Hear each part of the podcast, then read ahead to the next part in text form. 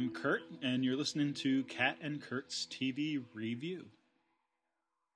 Welcome to episode 228. Knowledge comes from crafted bindings and pages. This week we're discussing Series 10, Episode 1 of Doctor Who, the pilot, and Season 7, Episode 17 of Buffy, Lies My Parents Told Me. As always, we suggest you watch the episodes before you listen to the podcast. Also, if you haven't done so already, you may want to listen to our first podcast to get an idea of our methodology. All right, so we're talking about uh, some Doctor Who again this week. Hooray! Um, into the season proper. Yeah. Uh, Season 10. season 10. Wow. S- series 10. Series 10. As the Brits say. Yeah. Um, right. And the last and final season slash series for Peter Capaldi. This is true. This is true. And we knew that at this point, I believe.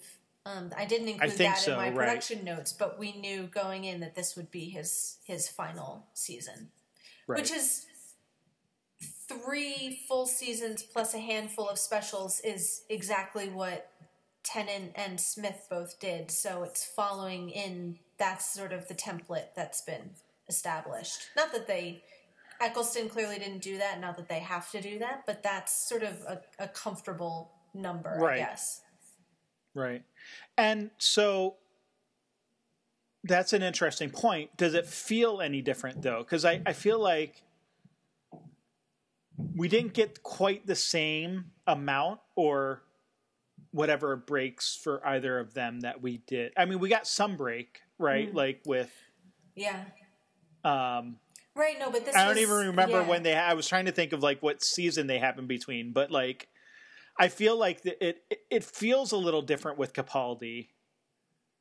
Just maybe because you have like the. w- Did we have a Christmas to Christmas full break without any episodes with either of the other two? No, this is definitely the longest extended break of the new series so far. Like between between single episodes. Um I mean, Tennant had the specials year where they only did five episodes, but they were spread throughout the year. So you had every three or four months you had a special to look forward to. And then sort of the same thing with at the end with Matt Smith. It goes from the end of series seven to Day of the Doctor in November and then his regeneration in December. So you mm-hmm. didn't have to wait quite as long. So definitely Capaldi has this big you know, pause in the middle, Right. you know, between his you know, his penultimate and his ultimate seasons. So, how does that when you say it feels different, is it just that the pacing feels different or do you, does it are you saying like do you think that affects the story at all or is it merely a a structural difference? Yeah, I don't know. I mean, so for me, it also might be the difference in watching it live versus not, you know, waiting and and watching it here. So that might just be part of it as well. That's definitely a good point because even with those other breaks I just mentioned, we didn't have those as we podcasted it. We went straight from Right. one episode. You know, we skipped the five months between whatever Planet of the Dead and Waters of Mars or something. You know, so even that didn't feel quite as spread out as it even was at the time. So that must, yeah, some of it might just be virtue of finally being like caught up. Yep. Um. So yeah, so you mentioned some uh, production notes. Did yeah, you yeah, I want to go through those? I did have a few other ones. Um, uh, so, in terms of like casting and new characters, wanted to kind of say just a few words about Pearl Mackie, who is uh, appearing as Bill here, um, who was pretty new to everybody, I think, unless you were a London adjacent theater fan. That's kind of what she'd done up to this point was, you know, be a theater actor. So, um, you know, so she had a certain success with that, but that's obviously a very narrow audience that she's reaching through that. Um, so, you know, this is definitely not Billie Piper or Catherine Tate, somebody that's familiar to like TV audiences. This is somebody coming in totally fresh with no sort of baggage attached. Um, and you know, we'll obviously get into the character. Did want to mention the milestone of the first openly gay main companion of the series.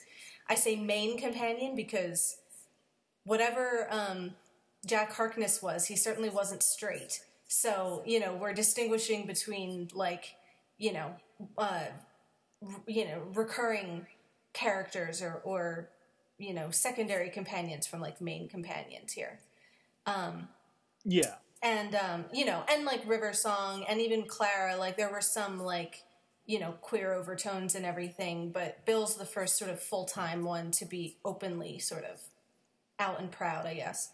Um, so I'll also link to um, her introduction was kind of interesting. They did it um, like as a video, like rather than do like just an announcement in in a newspaper or like a live interview or whatever, they made like a little short, um, which I remember being not very well received at the time. it like didn't really work very well. The humor was a little clunky and everything.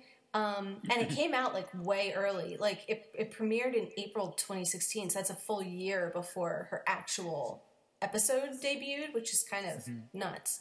Um, so this was apparently Bill's audition scene, and a very brief edited version does appear in the pilot. It's the section when they're seeing the Daleks for the first time, um, hmm. but it's way cut down. Like they they cut around all of those sort of awkward bits. Um, you know, so for whatever that's worth, um, it's kind of a new prefiguring the way that they were going to announce the Thirteenth Doctor with like a YouTube video. Um, also wanted to mention um, uh, Bill's foster mother, Moira, is played by an actress named Jennifer Hennessy, who has been in Doctor Who before. Um, she had kittens with her, you know, orange tabby feline husband in Gridlock. Um, mm. So she's a little bit familiar if you can think of what she looks like. Um, and uh, on a slightly related casting note, um, they they catch a glimpse of these aliens with the um, kind of silver braided, sort of slightly Rastafarian looking hair. Um, that's a very brief little classic series reference to, you know, this alien race of the Movellans. So um, just a little classic Who shout out there. Um, and then finally, uh, and to me, one of the most interesting bits is that this episode was originally called A Star in Her Eye. And um, that's what it was in all of the press and, you know, online, you know, reporting and everything up until about a month before it actually premiered. So suddenly, when you're reading about, you know, the new season coming up, the title changed, which was kind of, you know, uh, interesting. Um, hmm. And um, we can talk about that because I think it's a very interesting title. Obviously, the pilot references, you know, an actual thing in the episode, but you can't escape this fact that, um, you know, the first episodes of new TV series are called pilots. So there's definitely some meta overtones that aren't lost on Moffat. He was quoted as saying that he wanted this to feel like episode one of a brand new show. So um, maybe that's what underlied this decision to switch the title at the late hour. So.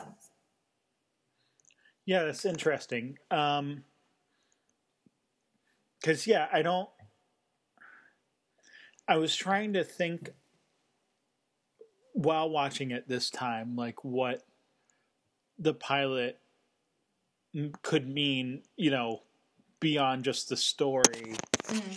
And I, I mean, I guess that makes sense. Like it's a new season, and he wants it to feel like a new show. Um, I guess it doesn't have to go any deeper than that. Sure. Um, well, and a new season after an extended break, like you said. So even more than Right. usual, maybe it feels more divorced from the last couple of seasons than you know. You've had you've had the Peter Capaldi and Jenna Coleman show for a while. So this feels like the biggest departure from that since Right. Capaldi started, I guess.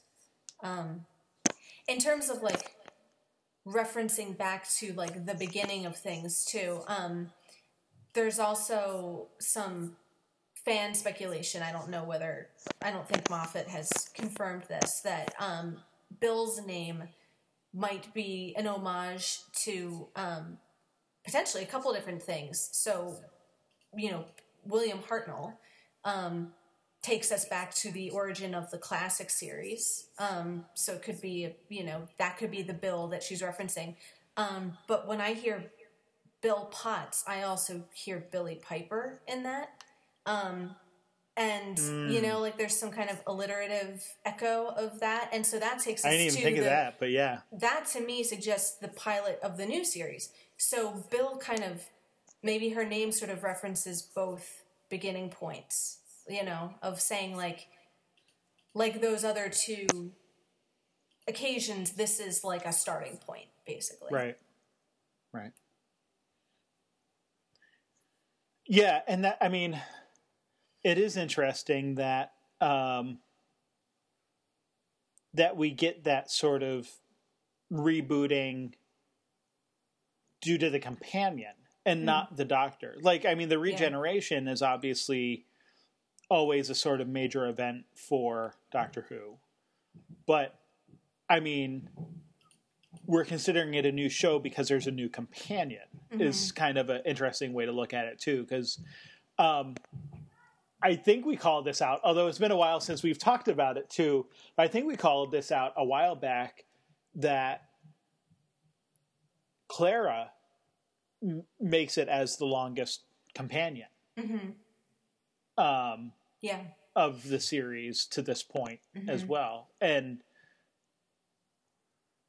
I mean, we know because we've both seen what's coming up for you know this whatever like it seems like maybe that record will hold true for some time perhaps mm. um at least in this new series i don't know i i don't know eh, we didn't go back like to determine if she was the longest companion ever right like i don't i don't know how long like other companions from the classic series I think she Um, might have been actually, but I would have to fact check that to be sure. And it Yeah. might depend on what criteria you're using. like how you're ca- I, i'm thinking like like time sort of pure, show. pure purely simple like number of episodes like and time like on the show my memory not, my like- memory serves that she is but um i look forward to people's emails if they want to yeah. send me I- a a link to correct me. I'm not necessarily like trying to figure out diegetic time in a show that yeah yeah plays no so no. fast and loose Yes, with like, time is no in in terms of time with like jenna coleman's time with the show yes. Right. I, i'm pretty sure that she is the longest serving so yeah. So just to say that like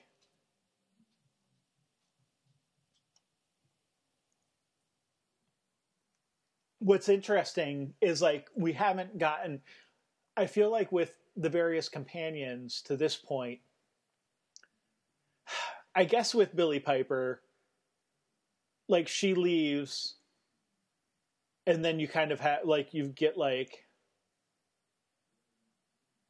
well you get like donna for an episode right and then martha Mhm. right am i getting am i remembering the order correctly Yes. here and that so like you kind of get like this one off Mhm. which is i mean it is what it is it's a one off and then you get like martha but it doesn't like i feel like the doctor sort of carries through there with Mhm. david tennant like like you it doesn't feel it, that doesn't feel like a new show it just feels like the doctor's doing what he's been doing and he kind of meets martha and she becomes a new companion Yep. Yep, definitely. and then you get um, i guess you do kind of get a reboot with amy and matt smith Yes, But but, as you it's said, hard- it's a new doctor. So it's a new doctor so it's things, hard yeah. like you can't like say that it's like the companion that makes it feel that way right. and then when Jenna Col- when when I mean it's Oswald in, Yes. is introduced right first. So like by the time you actually get um by the time you actually get to Clara, like you've already seen her die a couple of times.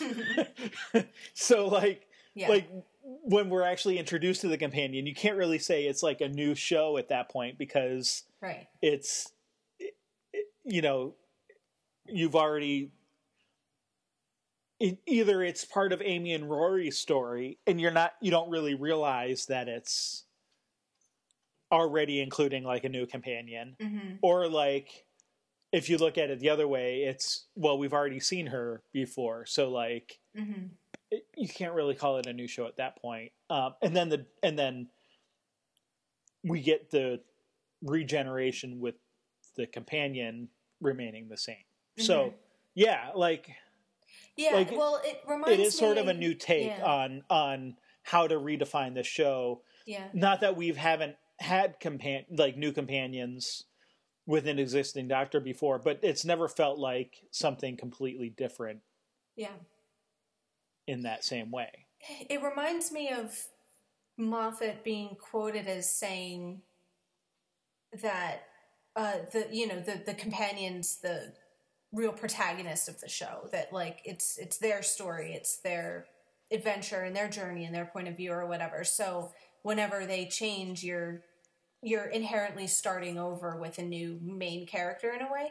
But this is maybe the first time where that feels true you know because you always have had the larger story to carry you through. And not that there's a complete break in continuity you still have the doctor and nardole there but um but at least in the way it's presented you're you have the biggest sort of clean slate that you've had Well- since matt smith i think.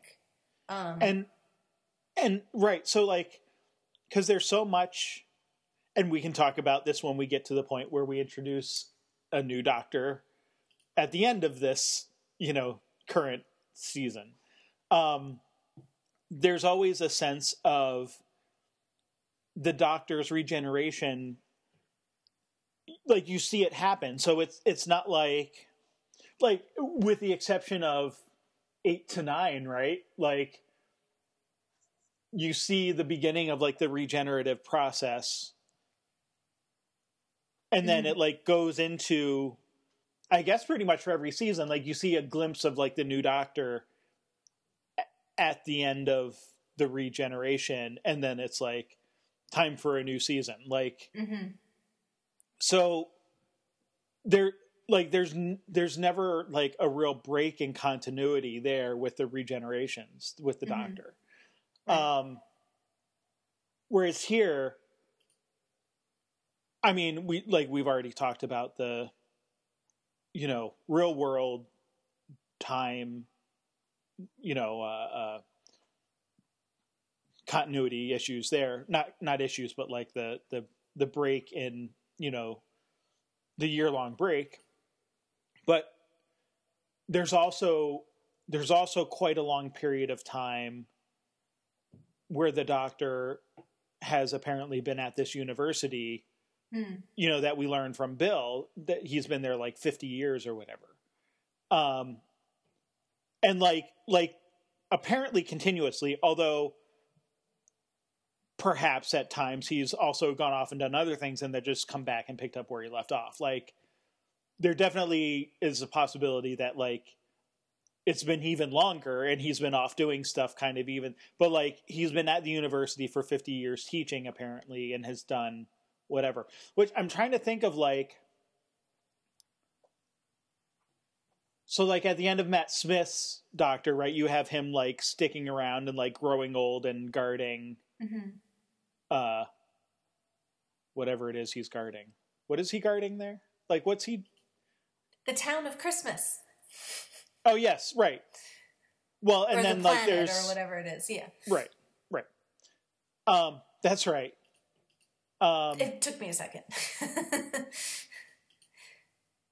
right. And so like like okay, you've got that, but that's like all within the story, right? Like like we see him kind of growing old there and doing everything. Um I guess I'm just trying to think if there's an, an analog for for the doctor sticking around. Maybe um Family of Blood. Is that the right title? No. Sure. Yeah, yeah, Yeah, yeah. yeah, yeah. Like- right, right. like- Like, human like- nature. Yeah.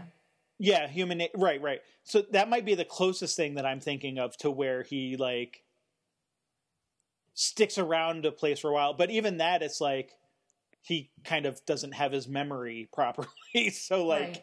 Yeah. is that even like truly the same kind of thing? So anyway, Mhm. all that to say that like like we've had a break from the doctor and like the doctor himself is sort of taking a break and like I don't want to get into too much of what he's doing but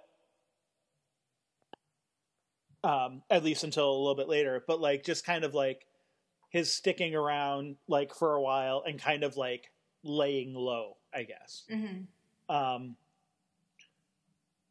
all of that to say to get back to like what we were talking about with the um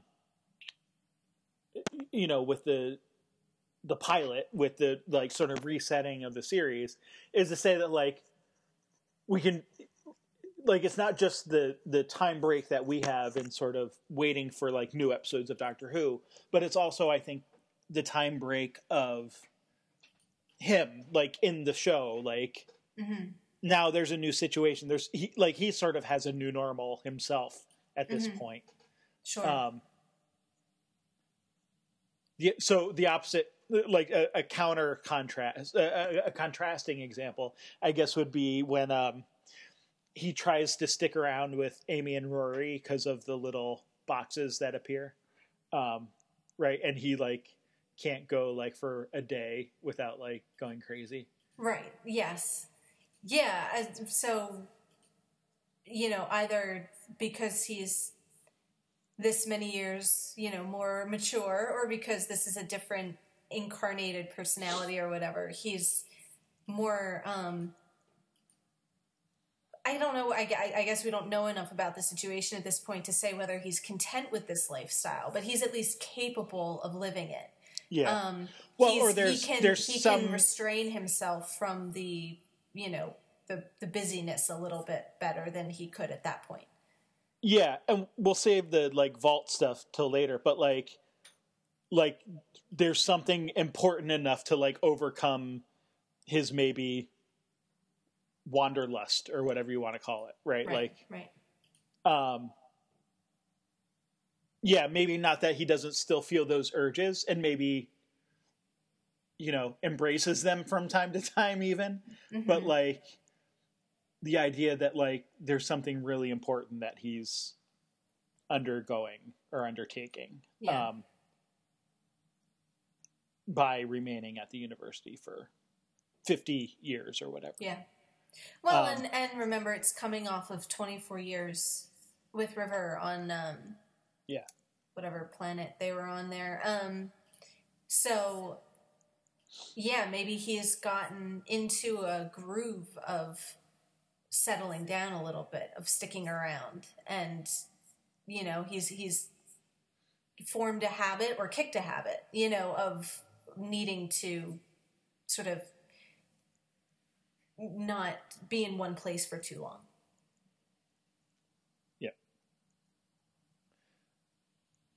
So are we done talking about the title I was going to say we should talk about Bill. so yeah so we so we do get a new companion um and interesting that it sort of starts with her i mean we so i guess technically we see nardole first right doesn't he open the door and then That's she true. comes in That's true. um, which gives you a little bit of continuity, I guess, to the previous hmm Christmas episode. Right. Um, Right. because we we talked last week about how like Nardole is himself sort of providing some kind of continuity or companionship for the doctor Mhm. in his loss of River Song. Mhm. Um, but we're not talking about Nardole yet. We're talking about Bill. So, um, yeah, no, she comes in and like, I don't like. I mean, we can just sort of like talk through the different things we learn about her, but like, um, you know, throughout the episode, like you sort of assume, I think, that she's a student, or at least I did certainly the first time I watched it. That Mhm. like, oh, she's a student, come in to like talk to her professor, and that turns out not to be the case. She's actually not a student. She works in the canteen, and she um, doesn't matriculate, um, but she does like to sit in on his classes. Um, Yeah. also, she's a bit of a talker, like he is, right? Mhm. Like the doctor has always right he's got the gift of gab right like he can talk his way into and out of almost any situation Yeah. um and she does that like kind of right off the bat like she goes into this like whole story about how she saw this girl and thought she was beautiful so she gave her extra chips and eventually she noticed her and she realized that she had made her fat because she kept giving her so many extra chips which is kind of a weird story Mhm. but um like also like that so there there's the comment at the end where she says like yeah i kind of thought that like that would go somewhere else like Right. that's right. totally I a was hoping doctor- something would develop. Yeah. i was yeah yeah i was hoping something like that sentence kind of got away from you there there right Yeah. like Yeah. like that's totally a doctor sort of thing of like just talking and seeing where you end up Yeah. um Yeah. So yeah, there's- and and you real I don't think it's really until the second or third time I watched it that realizing that that anecdote really has nothing to do with anything.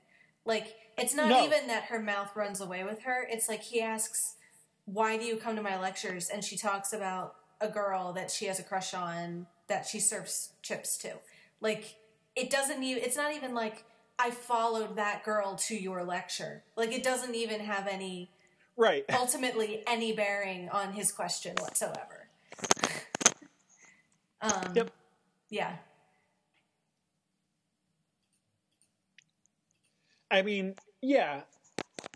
I mean, it gives you hints about right. So it's sort of like the the uh, oblique way of introducing that Bill's gay, and you know, whatever, as well as you know, her, sort of her personality of like maybe she tends to ramble on about things that aren't particularly relevant to the present, you know, hmm whatever. Um,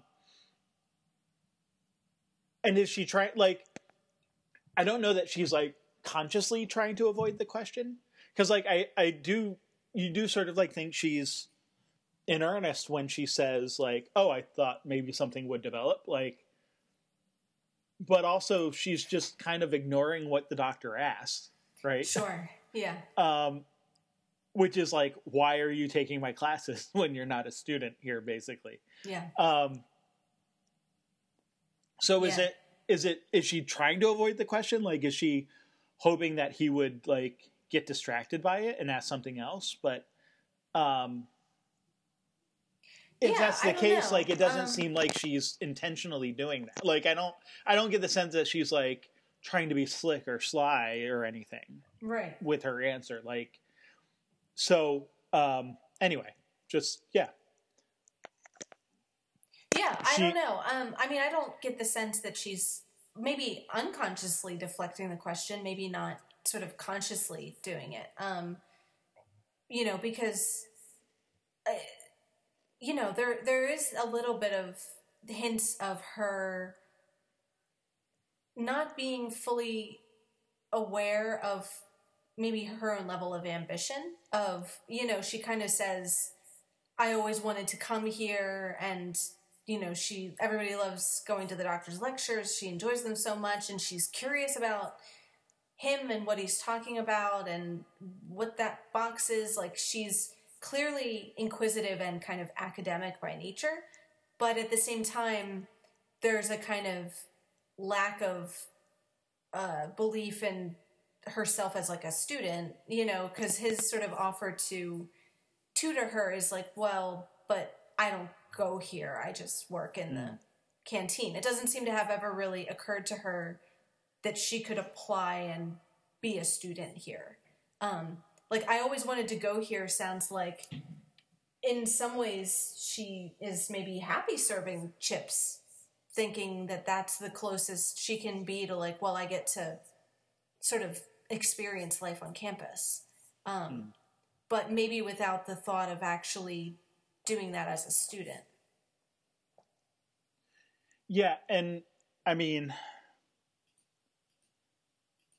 this is this is where my um, maybe ignorance about the UK higher education system is an issue, but um, I mean, like, like, why is she not able to like go there? Like, did she not get enough good grades? Like, does she not have the money? Like, she's a foster kid, so like, right? There could potentially be a financial issue there, and I mean. Right, and I don't know also, that we ever get a real answer to that. Like, we'll have to see as we go. Yeah. I don't know that we do. And I, I'm not even sure it's necessary to get an answer like I don't know that it's that whatever the answer. Like I don't know that's important. I guess mm-hmm. just those are sort of the questions that kind of come up. Is like okay, well, you want to go here, but why aren't you? Like, is this a you know Will Hunting situation of like she's doing the menial work and like right. solving Secretly physics problems in the yeah. evenings? Yeah. You know, like because right. she see like she she we see the papers right like she gets decent marks on the papers that the doctor grades of hers and um, all of that kind of thing, right? Mm. I'm assuming those are her papers. Actually, now that I think about it, like because we see like the grades, right? Like on some papers as they kind of fly by during the sort of montage yeah. portion. No, well, we see her looking at them, so they're hers. Yeah. That's her, right? Yeah. That well, right? Okay.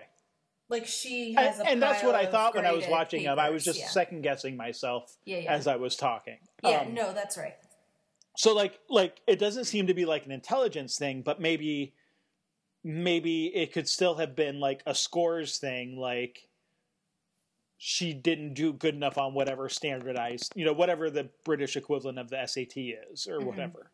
Um, or or maybe it is a money thing, like because she's in the foster system, you know, there's just not, you know, she's not able to pay or get the financial assistance.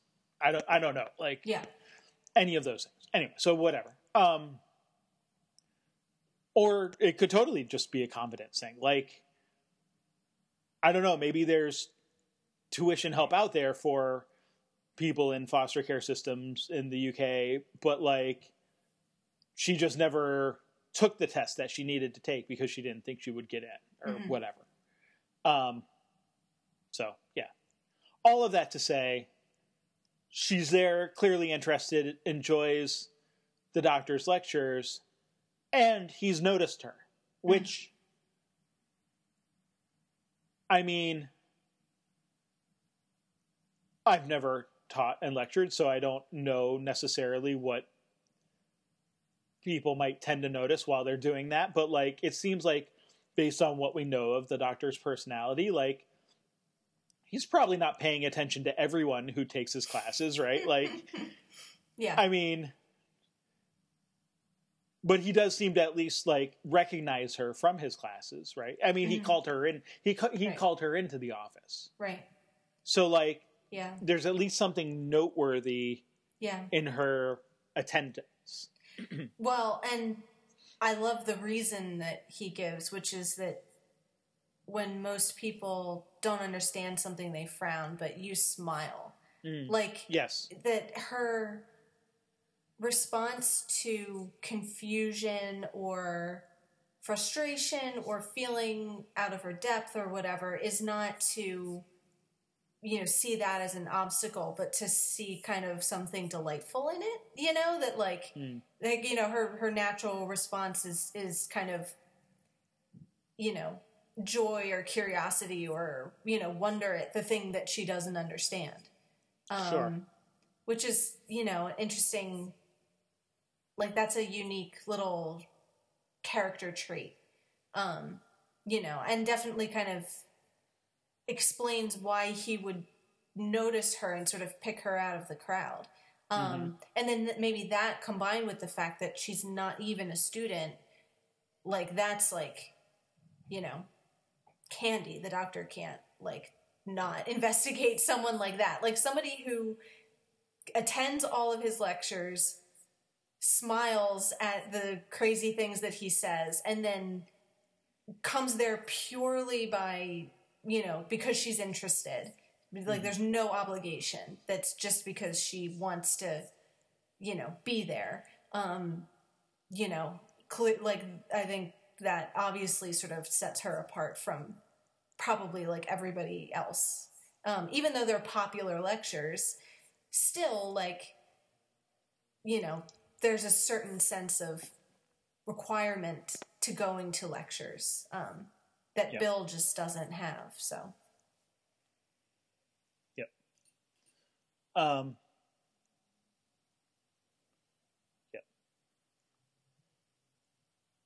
So yeah, so we alluded um, uh, just to kind of flesh out who Bill is a little more, at least before she meets the doctor, or you know while she's taking his classes. Um,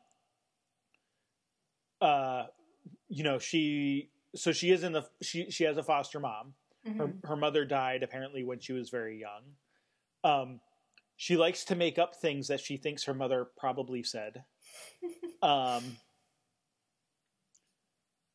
she talks about not having any pictures of her, but then we get the doctor apparently go. So this is where like, like this is the question of so was the doctor there 50 years and like never used the TARDIS and then like when he learns that Bill doesn't have any pictures of her mom does he go back and take those pictures you know i mean it, it seems clear that he does that Mhm. but like is that kind of the first time that he's broken whatever self-imposed you know uh sequester that he's you know placed on himself or whatever um yeah, no, that's a good that's a good question. Yeah, and I we I don't know that we have enough to to say at this point, but um yeah. Interesting like if it is that's interesting that she I almost said that she gets him to do that, but she doesn't get him to do that. That like he's prompted to do that based on meeting her, right? Mhm. Of wanting to like like he's not going to go like we've we've we've been to the oh you know save my dead parent place before in Doctor Who right so like like we know he's not going to do that but like he does seem willing to like do some of the uh uh signature rule bending for Mhm. her you know at least to some degree here of okay well I, I can't bring her mom back from the dead. I'm not going to like disrupt the timeline, you know, to that extent of like saving her mom or whatever. But I can at least like take some pictures and leave them in like the back of the closet, Yeah. you know, until she grows up or whatever. Yeah, well, and this is kind of getting more into the doctor's character and everything, but um, I feel like it's been happening. It's not like he's suddenly completely changed here, but I do think you see a softer 12th doctor. Um, you know, I think the kind of post Clara influence, you know, like if you think of where he started when he was first like you know i'm scottish and i can complain about things and i don't have time for feelings and all that kind of thing of you know playing into the kind of this this gruff older throwback doctor um, mm. you see the evolution of, you know, actively, proactively caring about other people. Um, you know, like even when he, when later she's like freaking out and he says, like, he doesn't know how to help, but he says, okay, how can I help?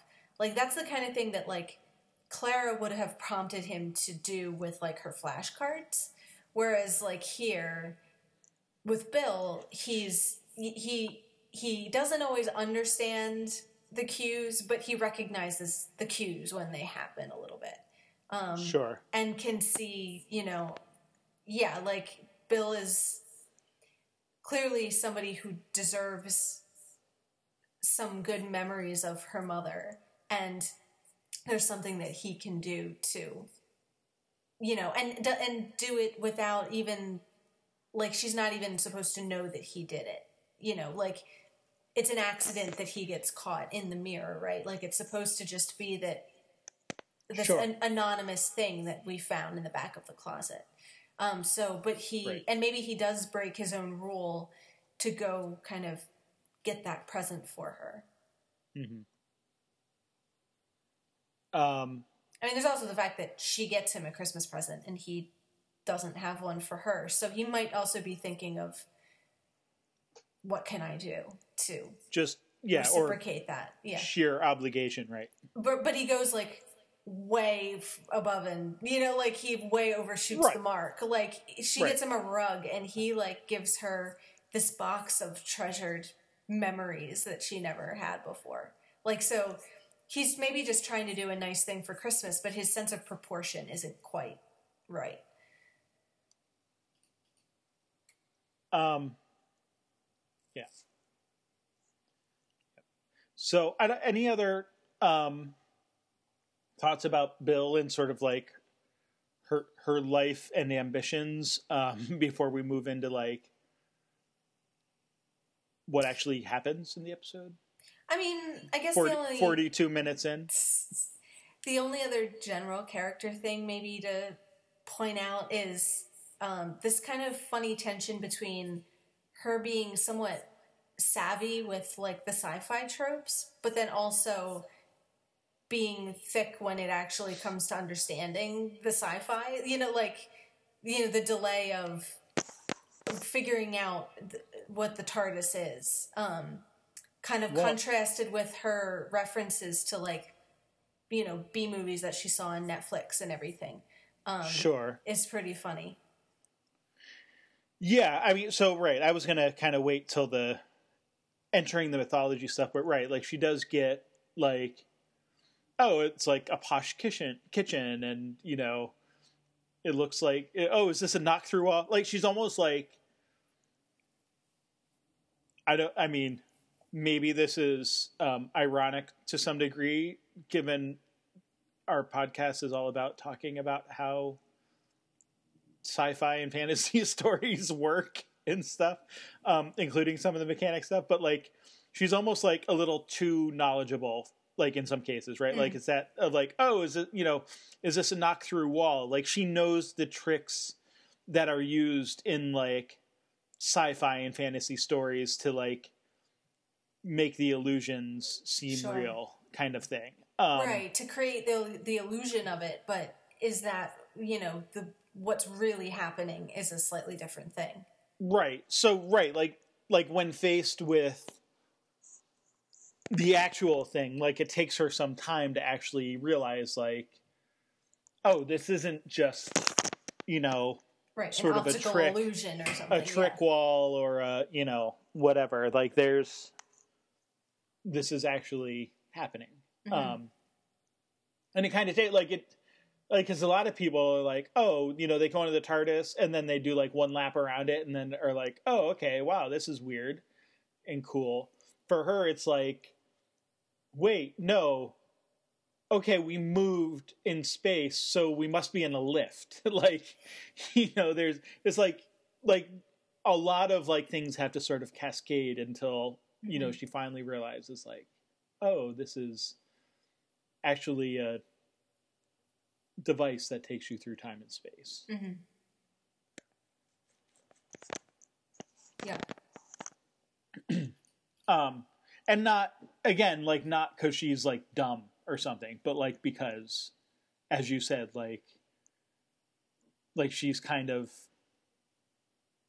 so ingrained in the sci-fi tropes that like she also sort of has explanations for everything mm-hmm. already. Mm-hmm. Um, so she kind of has to get extracted out of that to some degree sure. before she can really accept, you know, what's going on. Yeah. Yeah, that's a good point. Um, did you want to move? We can talk about her and uh, Heather slash the puddle, um, which we both agree we never really get a proper name for whatever the alien is. So we're just gonna yeah call her I, the puddle or wet Heather or whatever. So, I mean, yeah, you get sort of just like a standard like, oh, see a pretty girl on a bench and she seems sad, so I'm going to try to comfort her a little bit, right? And mm-hmm. like she goes up and and talks to her a bit, and um, they exchange like we never really understand like what's going on there, do we? Like, no, like, I mean we don't. She's just any, kind of like, like backstory for Heather. Um, yeah. Um, and I guess so. You brought up the star in her eye as the name of the episode originally, um, which is like clearly a reference to Heather. I mean, as is the pilot. Like hmm. the Heather becomes the pilot, like of this creature thing. Um,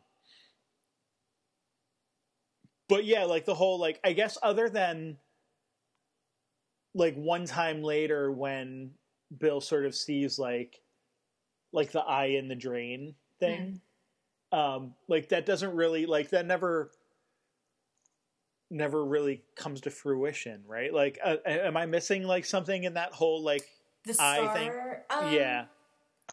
I mean, I guess the the main kind of plot purpose is the asymmetry, right? Like that's why she can see mm that's why she's able to understand what's weird about the puddle before anybody else um, is the kind of very noticeable you know fleck in her eye. Um, so her reflection just looks completely wrong um, right right so yeah i mean i guess there's that sort of but like the fact that it's a star um, and then she ends as this sort of intergalactic shape shifting right. celestial being like thing, yeah. it clear it, it suggests a kind of like destiny doesn't it of like she was obviously looking for an escape from whatever situation we don't know what in her life um, but the fact that it's a star in her eye kind of points that you know the stars are really the escape that she's looking for i think. Mm. um, well, so and I then mean, Bill the, is attracted by that, and then sort of tempted by it in the end of like, well, it might be kind of cool to like just sort of go with her, and like that looks like a pretty amazing life, and so yeah, maybe the star being kind of like emblematic of that call to, you know, outer space or something. Mm. Um yeah. So I mean the whole so like part of part of what Heather like Heather doesn't like her defect, right? She calls it a defect, the the star. Um and says she like wants to get it fixed. Do you think that's do you think that's a result of looking in the because like this isn't the first like she shows the puddle to Bill,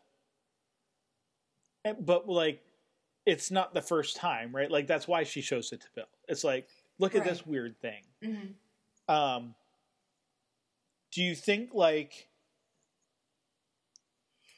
do you get the sense that like it's something she's always wanted to get fixed or that maybe it's there's something about like the uncanniness of like seeing herself oddly in this puddle like did that. I don't maybe we don't get enough to answer that, but just Um, I don't know. My guess is that it was always kind of a dissatisfaction, would be my sort of sense of it, just because. I mean, I guess that's kind of consistent with this. Whatever underlies this dissatisfaction with her life would be a dissatisfaction with herself, too. Um, and then it also reminds me of Bill saying, um, you know, that like she never liked her own face because it's doing expressions when she's trying to be enigmatic. So like this idea, like I think that that's what the doctor likes about Bill is the fact that like she smiles when she's confused, like she her face betrays what she's feeling, even if she's trying to seem kind of smart or you know above it all. Like she's sort of you know very natural that way. Whereas like if you ask Bill, she says like, "Well, I don't like that. I do that." You know, that's mm. a that's a thing that I like and and I think nobody's really completely happy with themselves. You know, even the things that other people might really like.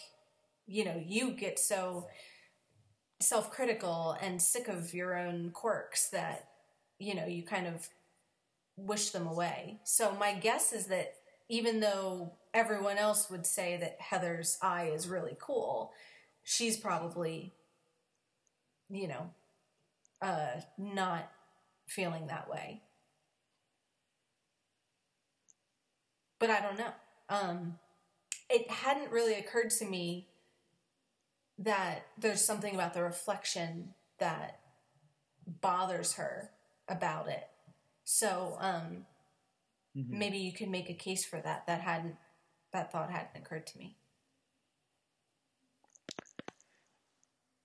Yeah, I I don't know. I I just uh it was just a thought. Like maybe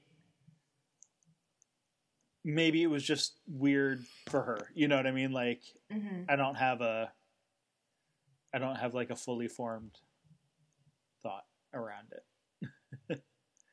um You don't have a theory. no.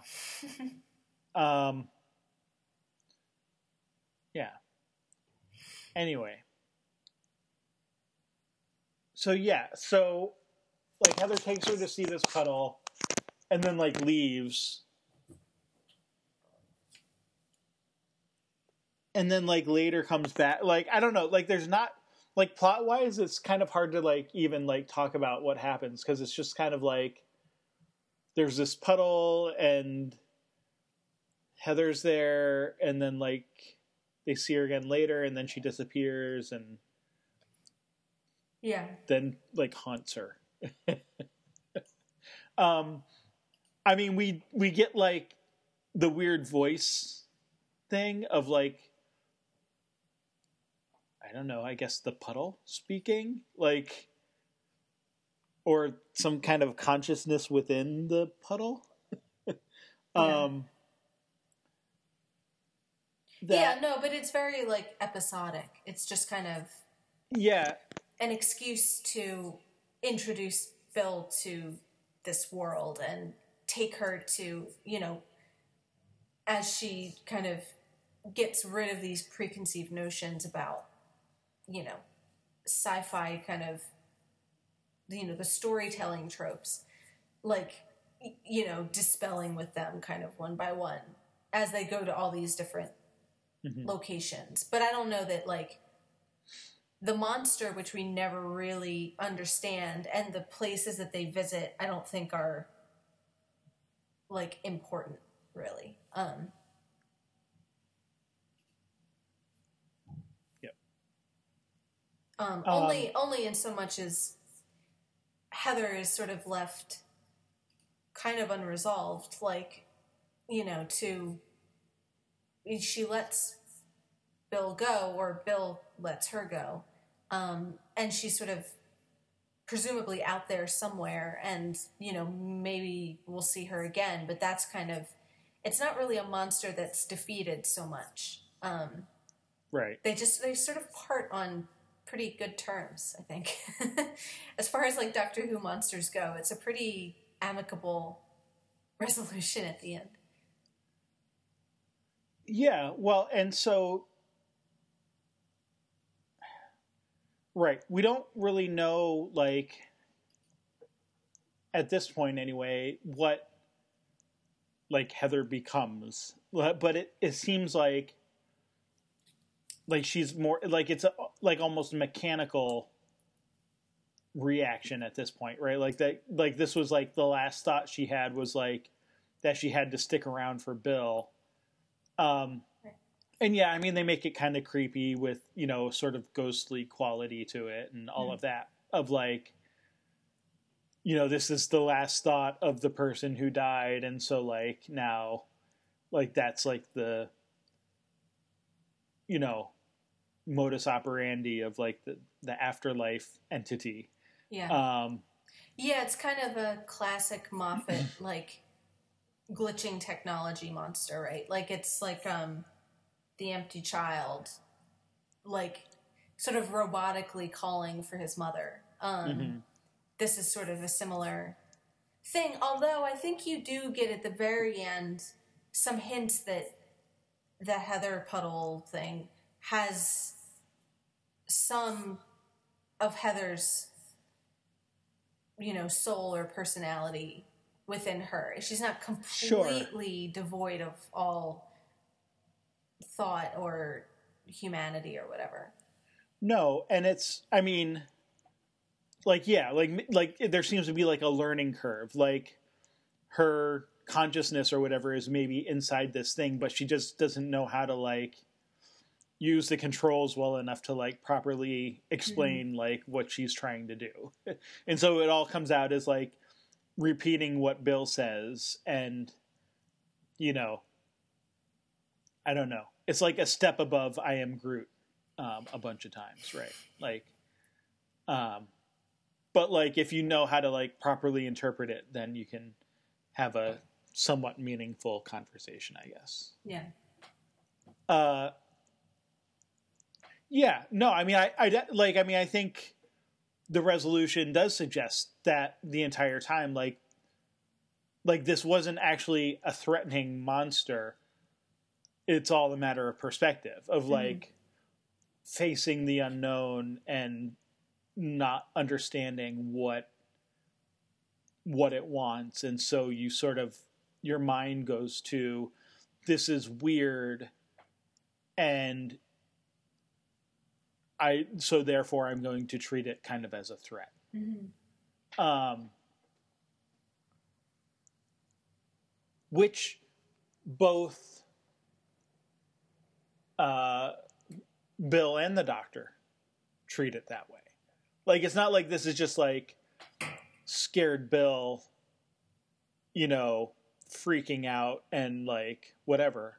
Um, I mean, it is part of that, but like the doctor is also equally sort of freaked out and run away, runs away, mm-hmm. like literally as far away as possible. Yeah. Um, now there's an element of experimentation in his running away that maybe Bill doesn't have.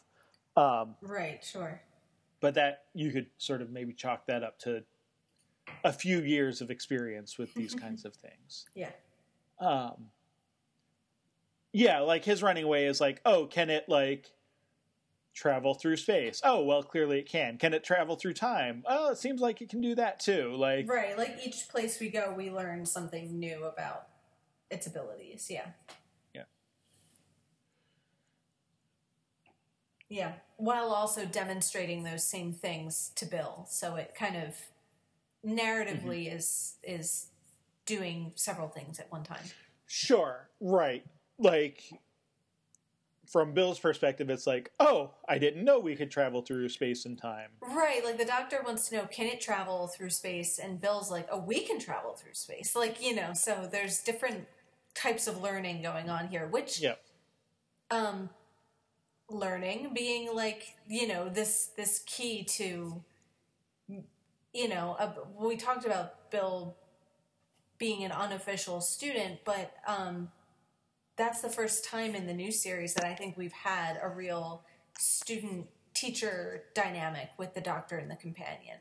I think I mean we had moments that have come close to that, like characters Sure, the- becoming more doctorish, you know, or, or Clara sort of becoming a bit of an apprentice doctor, or you know, you had Martha, the medical student, who you know brought a certain kind of academic quality to things, but no formal arrangement until now. So that kind of sets this partnership into a slightly different light than the ones that have come before it. Yeah, no, that's a good point because, like, obviously, all the companions have learned things, and Right. the Doctor has learned things from all the companions. So, but yeah, like the it's all it's definitely been more of like. I mean, I suppose there's you know, when it wasn't a sort of romantic or flirtatious thing, it was it was more just like just friends bumming around kind Mhm. of thing. Like this is definitely more of like the mentor mentee Mm-hmm. relationship. Right. Or I guess Nardole being sort of you know, the non-human companion here of like he's fulfilling a sort of very specific need for the doctor Hmm. of like helping to keep him sort of focused on his task and Mm-hmm. whatever that might be. Right. Which we don't learn much about in this episode. I guess maybe I'm jumping ahead a little. yeah. but- well, I mean, I think we can.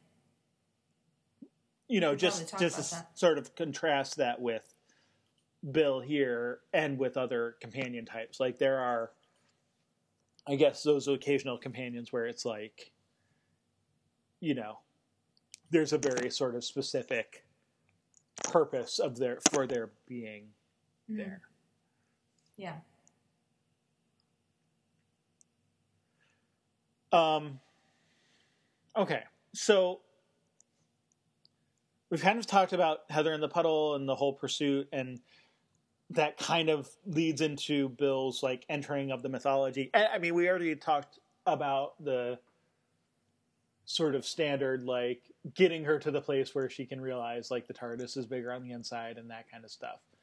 Um, any anything else like with all of that kind of like plotty kind of stuff? Um, Um, I don't think so.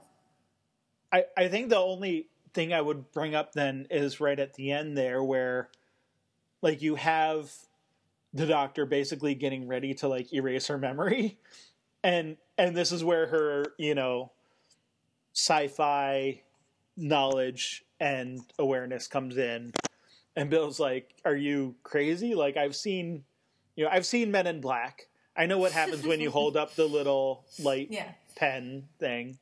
Um I know what a mind wipe looks like. and Um, yeah like like yeah. basically just like like what's interesting is that she doesn't just run away though hmm. like because you could like you could almost see her saying like i know what's coming next and then being like a you know like a dog who gets in trouble and like going away and like running as far away as you can like Mhm. you know, not that she got in trouble or did anything wrong. Like that was maybe a poor analogy, but like just that idea of like, I know what's coming next, and so like, almost going from the unknown of Heather, you know, becoming a perceived threat to like now the doctor is actually the monster of the Mhm. week, right? Of yeah. you know, then he would have to like pursue her and wipe her mind. But Yeah. instead, she just sort of tries to bargain with him. And I wonder, like, is this like maybe just acceptance of him as the teacher and like being willing to like accept what he says? Like, I I guess I'm trying I'm sort of trying. I'm like kind of wondering like I'm kind of wondering why she doesn't run away. Hmm. Like, if she doesn't know what's coming and she doesn't want it to happen, like, why does she stand there and sort of plead with him? Like, well, yeah, sure.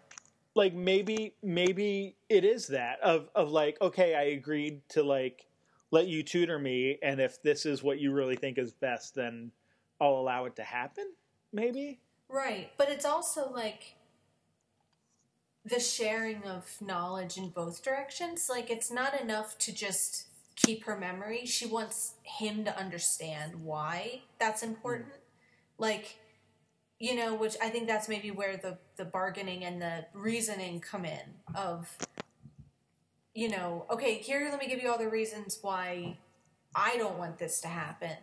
Um, and then you know her final thing is to give the reason why he shouldn't want it to happen of think of how this would feel if it were you um, and so like not to get too far ahead of the story or the you know into cliche or whatever but like the student teaching the teacher a little bit here. Like, you know, I think that's it's a it's about the exchange of ideas and and the debate of that. Like not that that's I don't think that's a, a conscious decision on her part, but um like I don't think she does treat the doctor like just another sci-fi monster or threat to escape. It's that he's making a poor decision and she's arguing for why he shouldn't be doing it.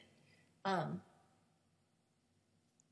yep. You know, well, and, and, and you know, and he listens. And I think, I mean, you kind of say like, well, he could potentially become the monster here. I think from his point of view, the chilling thing is the, you know, there's clear echoes to, you know, Donna and Clara in this, you know, of like you know, wiping down his memory without her consent, and then almost doing that to Clara and going through a very similar back and forth debate about it in which his memory was ultimately wiped. So the line about if this were you is completely ironic because his right. memory's been affected and right, he doesn't realize it. And her music's playing and it's very, you know, making it very clear that like you're supposed to be thinking about Clara right now. Um, sure. So there is that thing of I think you're allowed to be a little disturbed at how casual this is. Like, oh, you saw this? Uh, no problem. I'll fix this right up. Like, he doesn't realize this is getting to be a very easy fix, and mm. It shouldn't be, especially when it's like non consensual. Um, which is her kind of big point is, well, you were just going to do that without even asking, you know. Yep. So and the Clara thing, right? So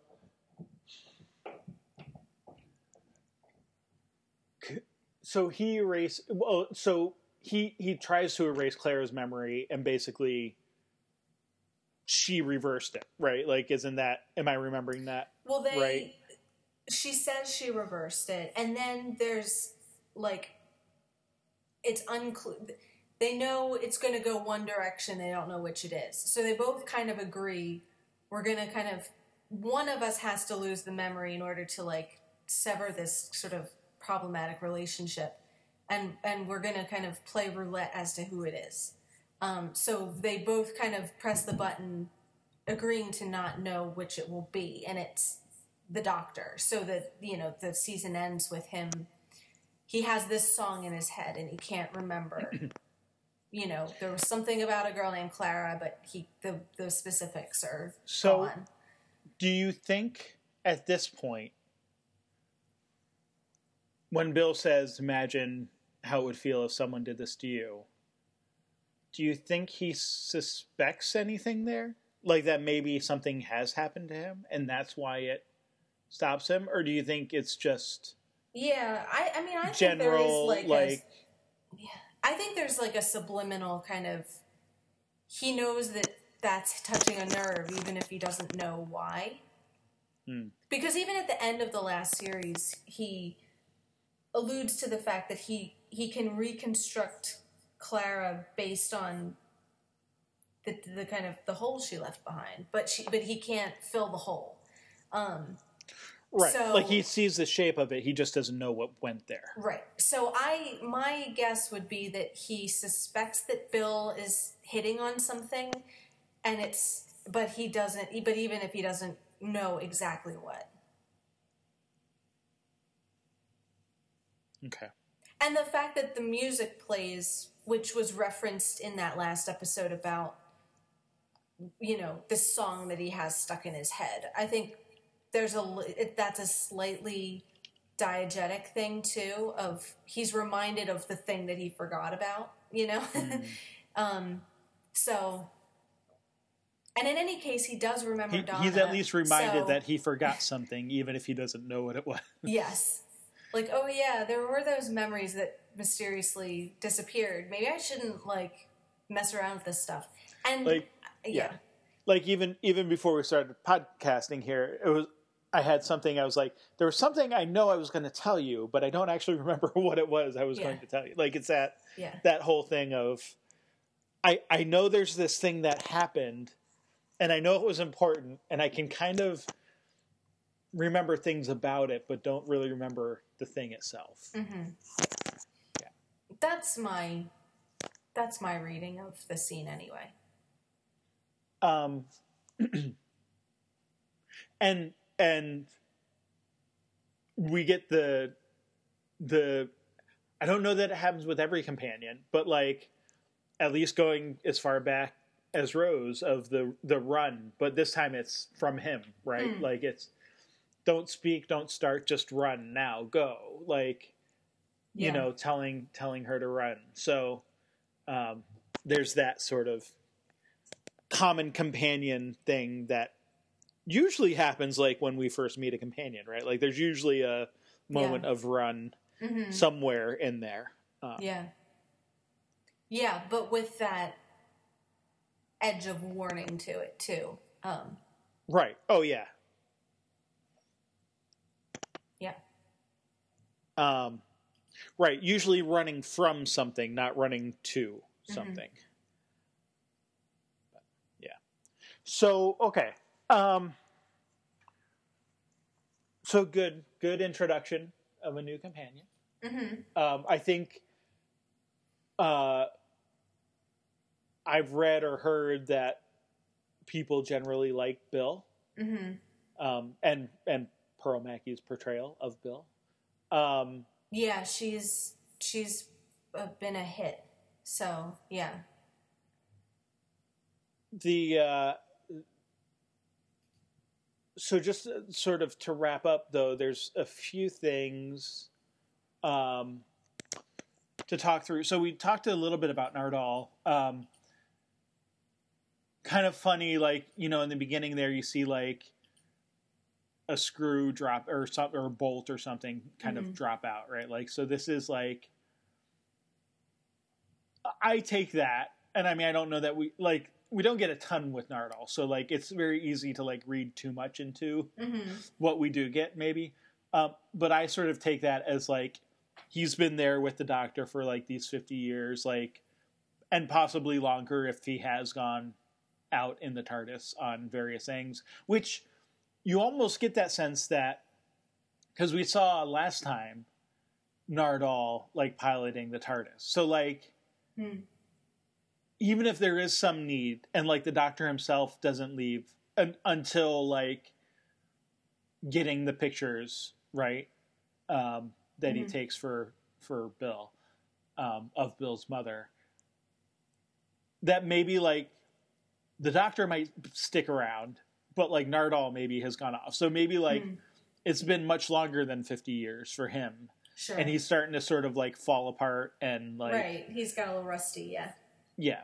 Um right, cuz there's like some squeaks and like you know, noisy servos going on um as well. Yeah. Uh yeah, I mean it's uh, most of the moments we get with him are sort of you know his responses to Bill or you know reactions to Bill. Um, mm. But it does seem so. We know that, like from the last episode, from the Christmas episode, that the Doctor reassembled Nardole based basically to help him get over his sort of loneliness, I guess, from the River Song stuff. Um, and there seems to be like a, a I forget exactly the way it was worded, and I'm trying to remember, but like basically like Nardole saying like like he's there to kind of take care of the doctor in a way, right? Like they there's a mm-hmm. there's a sort of caretaker attitude um, going on there and, and watch over him a bit. Um, I guess we don't really get a ton of stuff here with him, but just wanted to kind of point that out. Um, yeah. That there's like a you know a bigger sort of reason here for them to kind of be together here in the university and that you know we get some hints about the the larger like what will become the sort of larger arc stuff in the season um, yeah. which boils down basically to this this vault right mm-hmm. like when they first start running away the doctor's first thought is that this thing is after whatever is in the vault. Yeah. And kind of hand waves about what is there, you know. Uh, so, you know, cue your Brad Pitt voice and you know, what's in the vault. Um, but uh, yeah, let the let the speculations begin, announcing the kind of seasonal mystery up front. Yeah, right. Like yeah, so okay. Um and and and sort of the waving away of Bill's question about like wait, so you you've got this thing that you don't want people to ask too many questions about and you brought it to a university, which is like literally where people ask questions, yeah. you know, full time. Yes. yeah, a place full of curious people whose job it is to investigate things. And, and curious and smart people, right? Like Yeah. Yeah this um, is yeah right so like uh, is the doctor just being like is that just a bad move or is there something about him that wants people to know what's in the vault you sure. know or like well, maybe is kind of waiting for that right person to get curious and ask the right questions you know yeah, and there's always like that thin line between genius and utterly stupid, right? Like of yes, of, right, right. Of, you know, you can't this, see the obvious thing that's right in front of is, your face. Right? Is this a hiding in plain sight situation where you know it actually makes complete sense to have it here, mm-hmm. or is it like he's just being utterly naive and totally didn't even think that like this might right. be a place where people would actually be rather curious about? mm-hmm. of of vault that he's been guarding over for however many years. I mean, yeah. it's no he's no Rory yet. Like he, he hasn't been there for two thousand years. No, and he's not like sitting out in front of it. Like his guarding, yeah, in, it's all in relative. Roman centurion garb. Yeah. He's not the guard that Rory was. That's for sure. Um, you know, Rory definitely took his his task far more seriously. Um, so yeah, and I guess like you, I, I feel like you articulated this well even before we started recording when we were kind of talking about it. Um, Nardole's kind of interesting position halfway between um, being there to banter with the companion and answer questions and kind of give her someone to talk to as she figures out the you know, the kind of rules of the story and everything. And then on the other hand, he has this more mythological seasonal arc role with the doctor where he's there for a kind of a mysterious purpose and along with the doctor is sort of guardian of this thing that we don't understand. So um, he kind of straddles those two halves of like there's the kind of just half of the story is the introduction to bill and then the other half is what's the doctor up to. And nardole kind of splits his time between the two sides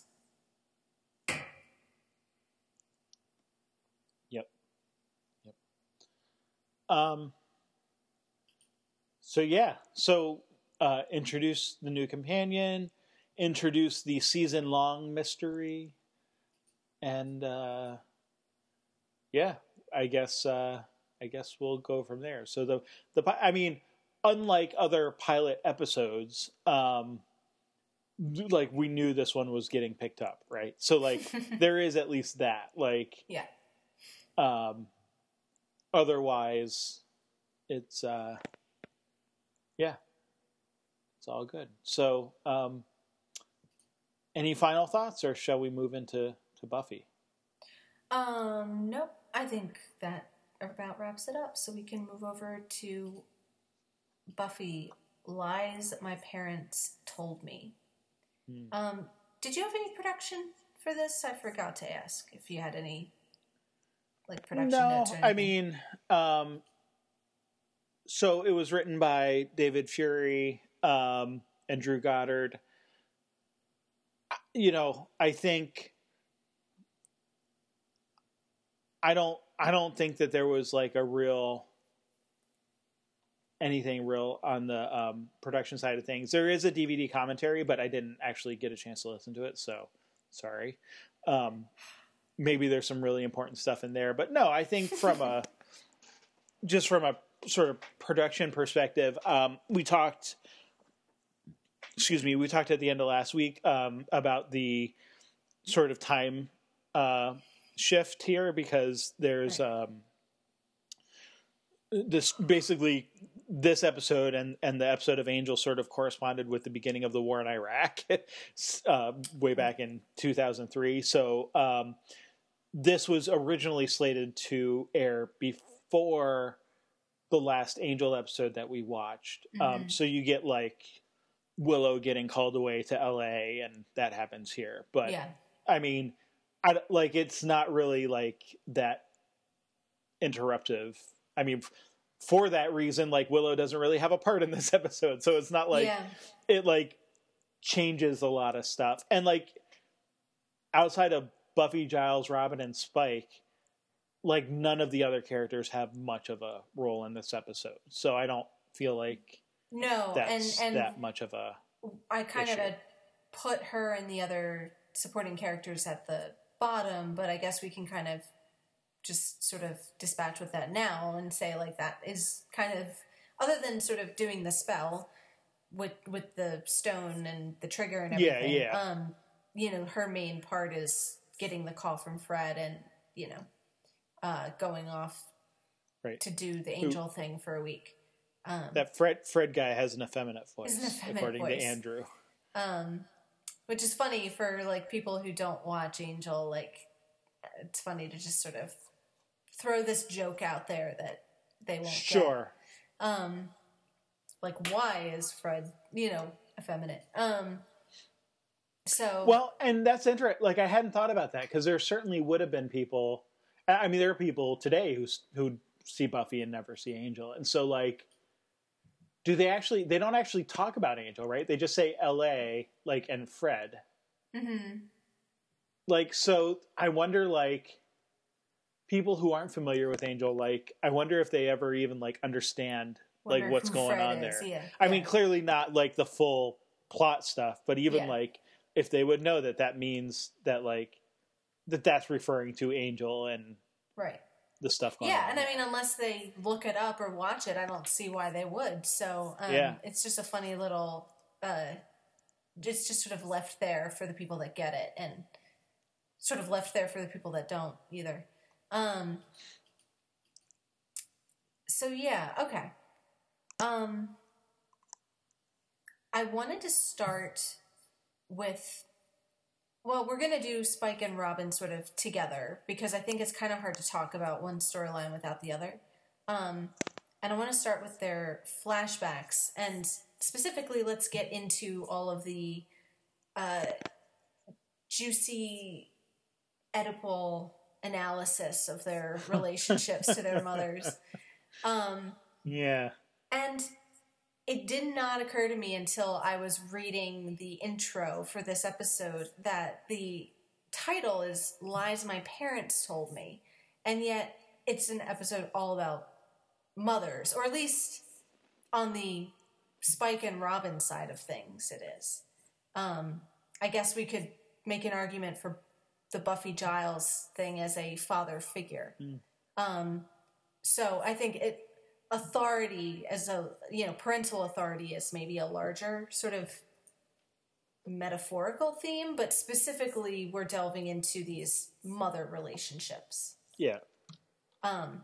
Anyway, just worth noting. Um.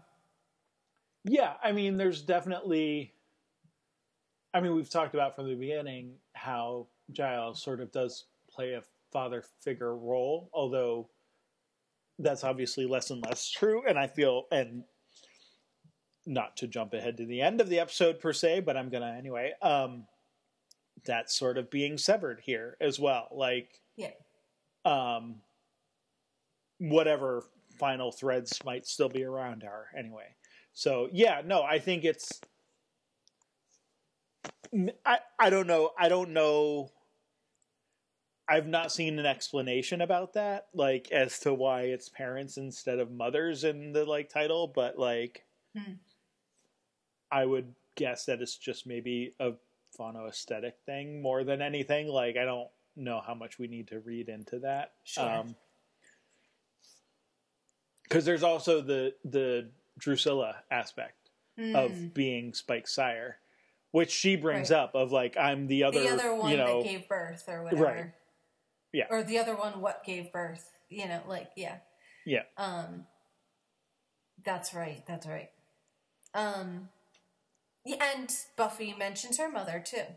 Um yes, you know, when she's sort of you know, in the kind of bonding moment of she's another person who lost her mother tragically, so um yeah. It's just an interesting choice for the title, but yeah, we don't have to go crazy on it. Um so I wanted to go kind of through the flashbacks. Um so they're kind of together for the first one and then we'll go through the spike flashbacks. Um the first one being New York, 1977, and um, not a ton of new info from Spike's point of view. I don't think we get another like showdown between him and uh, Nikki, uh, which we learn is the name of Robin's Slayer mother. Um, nice coat, he says. So little nod to the fact of this is where he's gonna borrow his look. Um, right, and I mean, we'll probably want to come back to it more towards the end of their storylines, but I guess the key dialogue for Robin being the, you know, the stuff about her telling him, t- you know, to that she always has to work the mission first. Um, Yep. You know, I love you, but I've got a job to do. The mission is what matters. Um, and having to sort of put him second, which is on the one hand, she's trying to keep him and everybody else safe, so she has to kind of, you know, give some tough love here. She can't get mushy or else he'll get hurt. Um, but on the other hand, he's what, like three or four or something? Like he's little. Um, and, you know, to say to your kid that the mission is what matters is definitely tough love for sure. yeah. Um, yeah. Anything else about that first flashback that's sort of worth? I mean, I think the real resonance of it comes later. Um, so maybe we Yeah. can kind of return to that, but Right. Yeah, no, I don't I mean no, just the the focus on Right. He he wants to like stay with her while she's like fighting vampires and she's like no, like that's too distracting, so I'm going to like take you to my watcher Mhm. to babysit. Yeah. Um curious like which makes you wonder like why he's there now like Mm. did spike because we don't we see it sort of in medias res right or in, in medias race um man i totally butch- butchered that pronounce pronunciation i cannot talk tonight uh where you know they're already fighting and everything so like we don't like is this like Nikki and Robin were walking home and like Spike attacked them kind of thing? Like Right. you almost get that sense of like you know this wasn't like necessarily plan like she didn't like I would hope that she didn't like bring Robin out with her patrolling, right? Mhm. Like but maybe she did. I don't know. Like it's hard to say. Like we don't get enough there, but Right. um anyway. right, but so, it, but but if that's the case, then why the kind of need to clarify that the mission is, you know, like if Spike or vampires can surprise them sort of anywhere at any time, that's not in her control. Even if her, you know, even if she's completely locked in on the mission, that's still could happen. Um, so it does feel like a more deliberate thing to say like the mission comes first. Well like okay what does that mean? How far do you have to go to separate your family from the mission? Um because unless you never see your kid you're gonna get surprised sometime right? Um so it, yeah it's a little ambiguous exactly what she's trying to say there i think um or exactly like how far you want to take it. Um, so before we get into that, though, um, let's talk about the Spike flashbacks. sure. Excuse me. I just had a frog in my throat. okay. So we get a lot of Spike's very, or I should say William, um, his very strange relationship with his mother, who I believe we haven't we haven't seen before, right? His mother? No. No. Um, This is her first appearance. This is her first appearance. Um, and he's reading her his terrible poetry, hmm and she's saying that she loves it. She's hanging on every word and, you know, kind of, you know, cheers and congratulates him at the end. Um,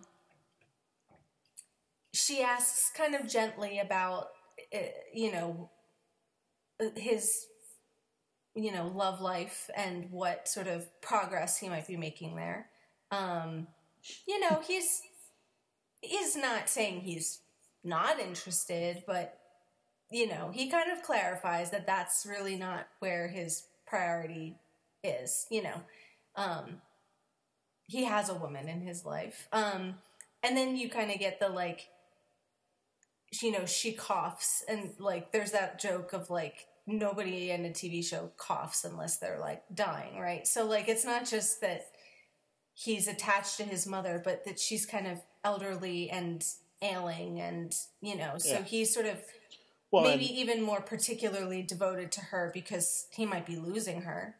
Um and she come she has a bloody handkerchief, which to me implies tuberculosis. sure, yeah. So like like not just like elderly and sickly, but like deathly ill. Right, right.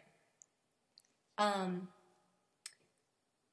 Yeah, and and and then she kind of sings, you know, they kind of sit together and she sings the song, which I noticed sort of on the second watch that he says that his mother used to sing him, you know, this song doesn't really mean anything to him, right? Like it's just a song that she used to sing when he was a baby. He doesn't mention that she sang it to him like as a grown adult man, sitting like Right. with his head in her lap. So like he definitely leaves out the the the extent to their closeness into adulthood. Um so Yes. yeah, this is all very um Oedipal, like I said. Like, you know, Spike is very Well- attached to his mother, and there you go. And and even like so we bring up Cecily, which who remember is Halfrek. Um yeah, uh you know he brings up Cecily, uh, and and she, you know, the mother is like, oh well, she seems like a, you know, she would be a good match or whatever, and you know, or or a good one to pursue anyway. Um, a good match to pursue. That is uh, mm-hmm. the and what's interesting is his sort of response of like, well, well, yes, maybe someday I'll look to like bring someone else into like this household, like into this family, and it's like, like even from there, you know, like we haven't got to Dru yet, but like when he gives the reveal that he's planning on, you know, touring Europe with his new lover and his mother, um, like that's the that's the hint that we get earlier on, right? Is that like he's going to bring his new woman in to live with his him and his current woman who is his mother. Right. So like like even there it's just kind of like maybe a little subtler but like that idea of like you know, we're not going to go off and kind of have our own place, which all right, fair enough, maybe in I don't know, whatever time period this is, like, you know, 17th century England, like maybe or 18th century England, like maybe there's not uh, as much of like people moving out sort of on their own, you know, but mm-hmm. at the same time, it's like it's just sort of that assumption that like he's going to have all the women he loves under one roof. Right. um, right. Yeah. Anyway. Well, and I guess seeing some of the origin of his lifelong and, you know, even post mortem kind of obsession with the women in his life. You know, whoever they are, it's, you know, he has these sort of um perverse and troubled though they may be, he has these sort of love affairs with you know these women um, and it's starting with a mother. Um, and yeah i'm not sure what to do with it other than that to say like this is the, out yeah. the beginning of you know uh, i guess something kind of human or pathological that that foreshadows like the kind of more demonic version once he becomes a vampire. Um, you know, the sure. way he kind of clings to Dru or to Buffy, I think is kind of an echo of his clinginess sort of early on here. Yeah. Well, and I mean, not that we didn't know this before because we knew he wrote poetry and stuff, but like also the the kind of um the unrealistic expectations he has or or the sort of like um lofty, you know, kind of idyllic view that he has of like what those relationships are. Yeah. Um, I mean, I think we see that over again, over and over again with Dru, and then we see it like with Buffy as yeah. well, and then now we're seeing that like yeah, like it started way back when. Yeah. Well, and, um, and Dru's, um, it's not even really envy. It's just her kind of uh, befuddlement that he would even suggest bringing his mother along. Kind of again like echoed later on when she leaves him because he's become sort of obsessed with Buffy, right? Like, so he expects these women in his life to accept each other and to just sort of share him and all be together and he doesn't kind of ever really understand what the what the problem is here um mm. you know so even here it's like you know it's just naturally the three of us are going to go around Europe, like you said, and, and you know, you, me, and mother, um, you know, and, and you'll like her. Mm, to eat. You mean? You know like she's like doesn't have any you know no hint of interest in bringing you know mummy along. Yeah. um, other than And- as a toy or a snack um, And Yeah. I would say that that's not unusual that, you know, yeah yeah. No there's like a little bit of a magical metaphor going on here more than a little bit. Um, yeah. Um, so yeah i guess some so some of it is like this just this william sort of clingy clueless personality but also some of it is about like the fear of the mortality like you said and the fact that you know so he becomes this creature of the night like he says and sees his opportunity to not just preserve their relationship sort of as it is forever and to be together always but to save her life. Um you know um so even kind of in the demonic vampire state there's something positive there. You know he doesn't become a 100% monster that eats her you know that bites her to consume her but he does it to turn her into something like him. Um right. so still kind of the remnants of i guess something loving there. And how many, I've lost count of the amount of times we've talked about how there are echoes of humanity and you know and love and emotion within the vampires. So that's not like um that's not terribly surprising. Hmm.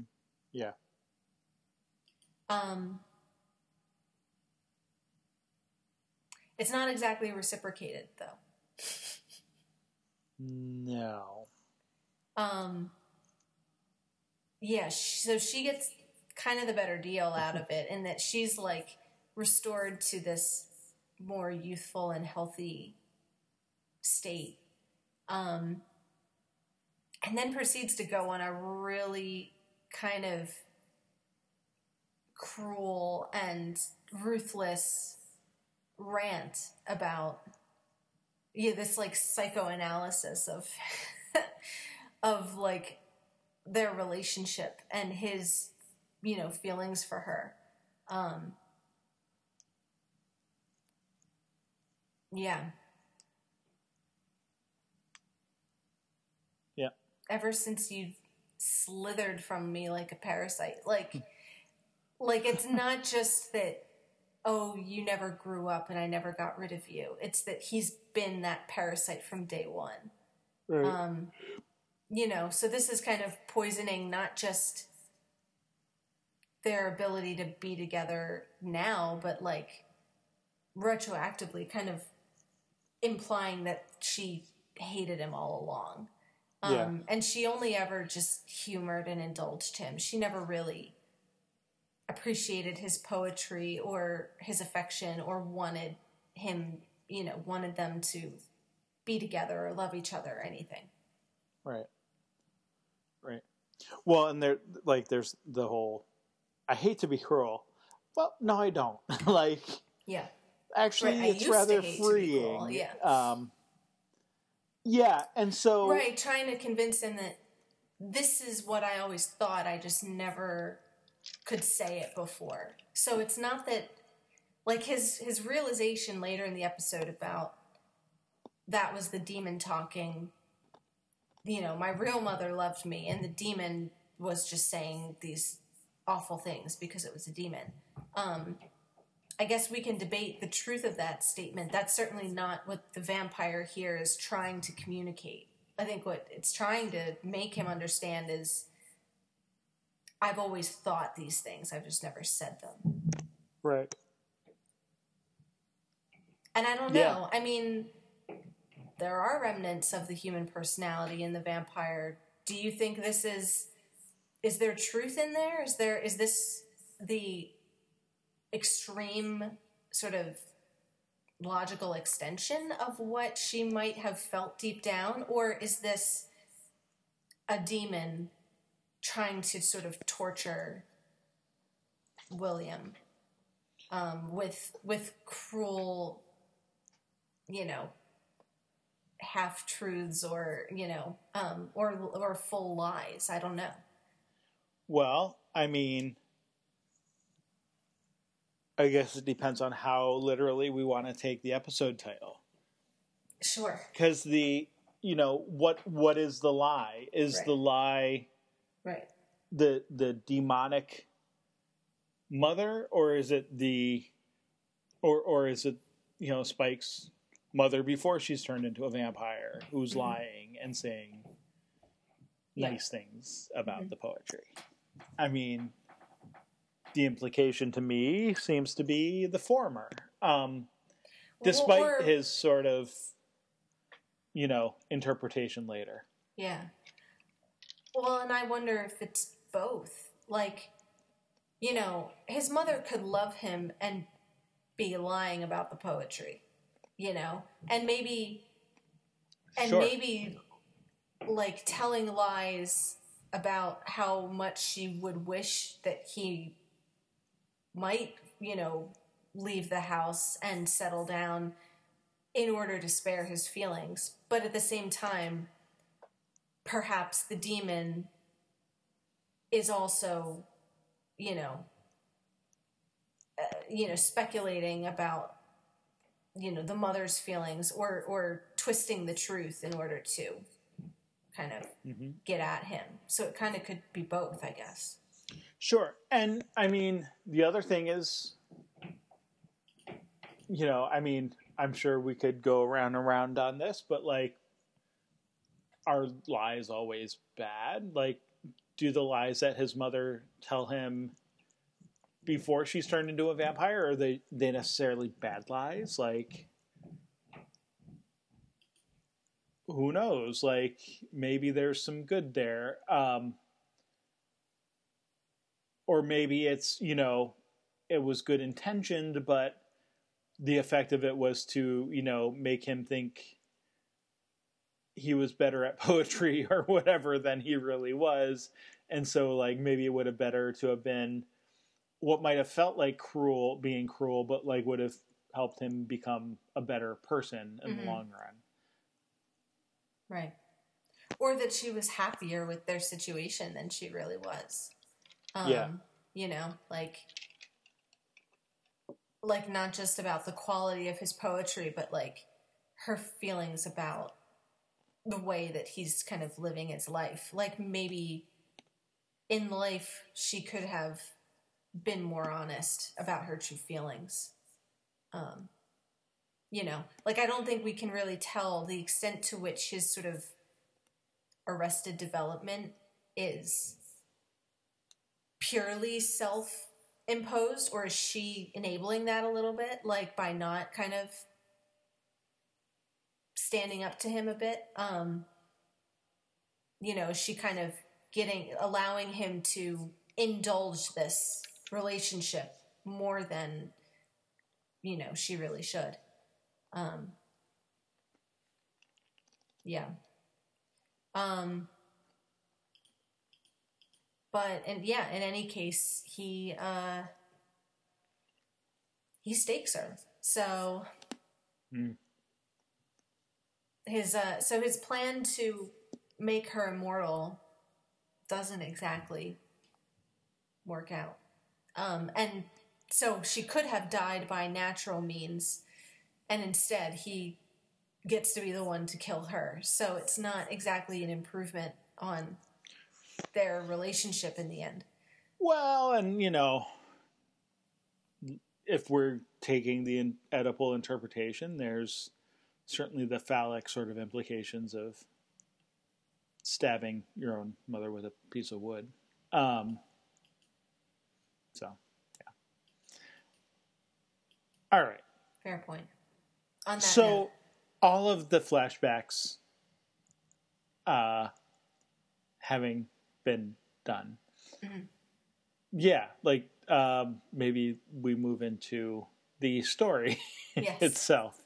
Um, so like a lot. So the first flashback happens just kind of as a as the entry into the episode, right? Mhm. Um, the other two actually happen though as part of like Spike's as as part of the sort of attempt to identify the trigger that Right. Spike is having. Um, like these are memories that we assume he's having sort of real time as this Mhm. process goes on. Right, and it's the song that it goes to those memories because they contain the song, which is the trigger. Um, hmm and so Giles and Willow kind of lead this effort to find out what the trigger is, set it off, see what it does, um, and kind of try to figure out how to stop it. Um, it's a pretty creepy effect of the like bug that crawls uh, through his eye. Um, Yeah. And yeah, the amount of things that have like stabbed Spike in the brain is like getting to like I feel like it's Sure. a lot of episodes of him like clinging his head and like you know um This I is the equivalent of like Giles getting knocked out so much. right? yeah like it's becoming a bit of a thing um yeah and so like it it Well, uh, so sorry, can we dwell on that for a moment? Yes. Because like there's also a sort of like grim satisfaction that like Giles and Robin and maybe one or two others have of sort of like watching Spike's horror when he like realizes what's going on like with this thing that's like crawling into his eye and yeah you know up into his brain. Mhm. Um, yeah, I, nothing more to say than that, I guess. But just um, kind of the like Giles isn't exactly sad about like the way this process works. Mm-hmm. No. Um. Yeah. So, and it it does work. It like you know it, it does go into that memory and plays the song and you know triggers him and he goes like berserk. Not just like goes you know like into like vamp face, but like attacks like everything he can reach and like goes like totally feral um so yeah. and then so he's very quick in like the next scene to then say like oh it worked. I'm de-triggered. Good job. You're done. Um and like i feel like there's this tension like you know back and forth throughout this season of his like sense of his own like dangerousness or something. Like on the one hand he will kind of be the first one to say like that he's dangerous and that people should be careful and you know kind of you know he submits to a certain amount of like being guarded and you know being restrained or whatever to kind of keep him under control. But on the other hand there's still that thing that is a bit offended when people sort of lock him up and don't trust him and like put him through all these really painful tests and everything. Um which i guess i don't know if that points a little bit to giles line about spike lacking the kind of self-awareness that angel does like you know not that angel never gets offended or proud or whatever but he's much more long suffering with this sort of thing whereas um spike tends to want to be given the benefit of the doubt a little bit more and to be kind of out where the action is. He's not really good at sitting in the basement being careful um Sure. Well, and I think it's also like the triggering is different than like Angel having or not having a soul, right? Because like one, he doesn't remember it like when he's triggered, right? So um, with Angel and Angelus, like they each remember the things that the other did when they Mhm. were kind of in control. Yeah.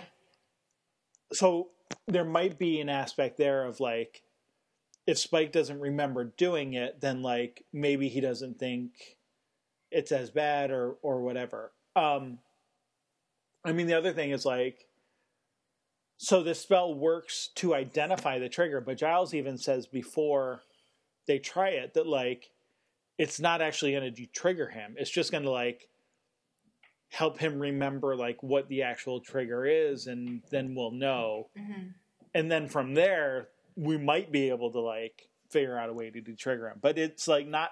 It's never a guaranteed thing. And so when like you have Spike like chained up in you know Buffy's basement, saying like, "Oh, okay, well we know what the trigger now is, and it, I'm all good." hmm like but that wasn't ever how like they said it was gonna happen Right. right like the the whole point was that identifying the trigger is different from actually removing or or fixing it so Yeah. what happens later with you know sort of robin's plan if we can sort of skip ahead i mean i know yeah. there's No. Let's, okay so I like think we can switch to talking about the plan. Gi- and, yeah. Robin's Gi- sort of point of view. Yeah. giles and robin conspire after all of that to like get rid of spike Mhm. basically Yeah.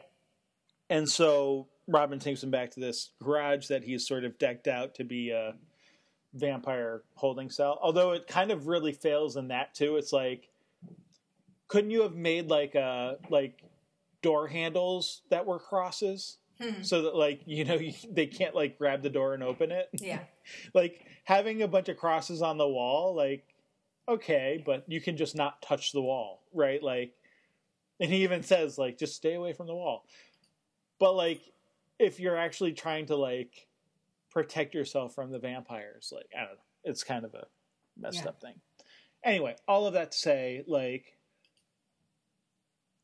they go back there and like he triggers him again right? Because he plays the song and it Mhm. triggers Spike. hmm So Spike's clearly wrong, as is Buffy. And not that's not to say that like Robin and Giles are necessarily right in wanting to like kill Spike, Mhm. but but they're not wrong in the fact of like that he's still dangerous because Mhm. like they're able to still trigger him and and it's actually not that Robin wanted it to work out this way, but by triggering him and sort of making him continue through the process of like the flashbacks and realizations, Right. Like confront Even- these even if- memories and yeah. even if the realization is ultimately wrong, like even if even if the realization is that like the vampire wasn't lying and Spike's mother actually was just humoring him and not treating him, you know, well, Yeah. so what? Because the ultimate conclusion that he comes up, like, like it's that psychological thing of like being able to let go, and so it therefore doesn't have hold over you. That actually de-triggers him. hmm But he he's not he doesn't get there like on his own earlier. hmm So even if we can sort of condemn Giles and Robin for this plan of like, you know, wanting to kill Spike, what they do is actually effective and Yeah. gets the tri- you know gets the trigger or de-triggers him in a way that like Right. he wasn't before and Buffy was all fine with like just letting him roam Yeah. around the house. Well, and it's like they're right, but they're kind of right by accident in the sense that they Mm-hmm. see the trigger. I mean, like basically they see Spike as irredeemable in that you know Robin doesn't play the song to cure him. You know, he plays it thinking it's gonna make him, you know, go crazy, which he does, and then that'll be his excuse to take him out. He doesn't anticipate that the you know that the trigger will force Spike to sort of work through these issues that he has, um, right. which he does. Like he you know comes out the other side of it sort of cured, at least of the kind of compulsive brainwashing part of it, um, Mm-hmm. which I guess is sort of metaphorical for the kind of like pathological nature of that that memory and that relationship that like he's cured of the kind of you know hold that that had on him in a psychological sense and then you know comes out of it with his free will sort of intact. Um so they're right sort of they accident you know what they do ends up kind of doing the right thing but it's not the thing that they were intending to do. Um so i mean i guess that's where buffy's right in that a trigger is different. It's a it's a thing that he can't control. It has nothing to do with what spike wants to do but he has the soul now. He has this free will and freed of the trigger he's able to control himself. Um so which is what he does. Like he toys with the idea of killing robin and comes very close um and i kind of thought that was probably it for robin. Um but um but he doesn't fully go through with it. He exercises this new free will that he has and and leaves him like you know just at the last moment. Um you know and and with a warning not to try it again. Right. Yeah. um what do you what's your sort of take on spike's sort of declaration that at least his mother loved him at one point? You know that the, the mean things she said were all the demon. My real mother she loved me. And um and yours yours who wanted to you know told you that the mission was important and you had to stay away and keep safe it's because she didn't really love you. Um that sounds Yeah. like a pretty uh pretty biased opinion to me but um Sure. I mean, does Spike have any reason to like, you know, be nice to the guy who just tried to kill him? Like, sure maybe there's, not I don't think there's any obligation there for Spike to like right it's be nothing wholly it's nothing that. unbiased. um, well and when has spike ever been unbi- wholly unbiased about anything um Right. no, I, I Yeah. think so. I think there's a part of this. I think Spike's sort of realizations about his mother can be viewed in a number of ways. I think ultimately it's hard for us to really know what his mother thought. Um, as you noted, like the vampire does share some of the personality of the original person. Um, on the other hand, it also will lie and say mean things for no reason um, Mhm. or for its own reasons, um, whatever they may be. We've seen that both in Angel. I mean, they might take a half truth and twist it in a way that is most psychologically harming to the per- person that it's talking to. mhm. Um, I, you know,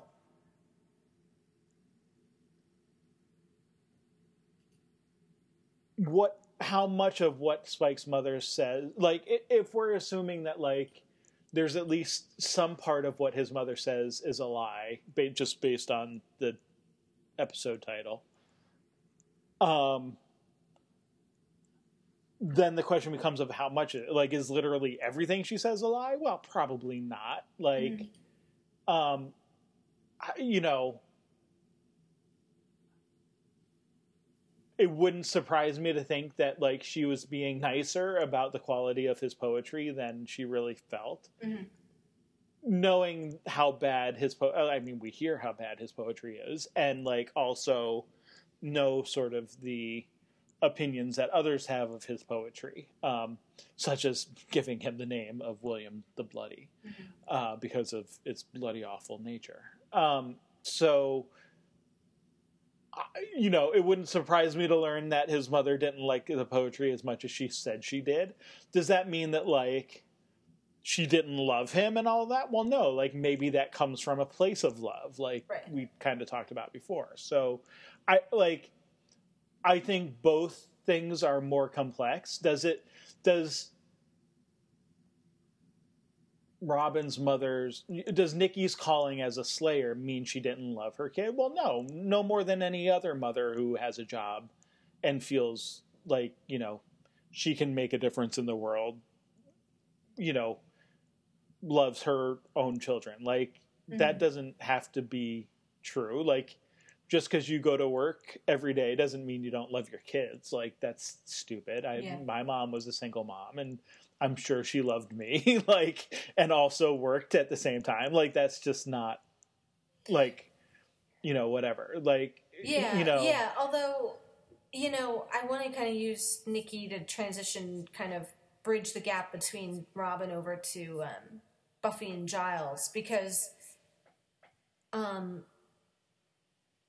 I think there is a a relevance there for kind of working, you know, mothers still sort of loving their children, but also there's this discussion of them set apart as slayers too. Of like when they say like the mission is what matters, that has a different meaning and significance than it does for us normal people, you know, sure. having jobs and raising kids. And it, it so the the the question of where are the lies in what the parents tell their children in this episode, um, I guess then through Nikki kind of extends over to to Buffy. Now I don't think anybody would claim that Buffy doesn't love people. Like that's an inherently ridiculous statement at this point in the story. You know, we're seven, we're almost to the end of the series. We know that Buffy loves her family and her friends.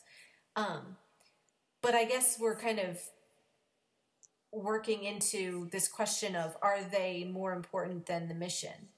Um, and like if she says, you know, is her statement of love invalidated by her following statement that the mission is what matters? Like, are the two inherently contradictory? Um, is she lying about one or the other, or are, is that something that she's able to 100% believe in her love for her son and 100% believe that the mission is really what matters?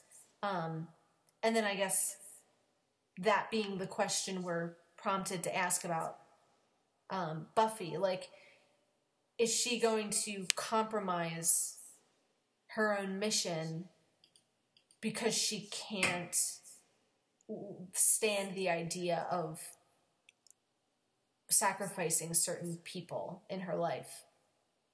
Um, and maybe certain people even more than others.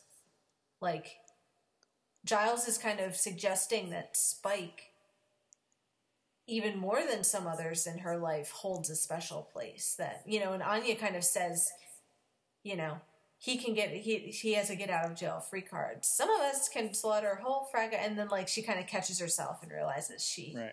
has been the recipient of some love and forgiveness. Um, right.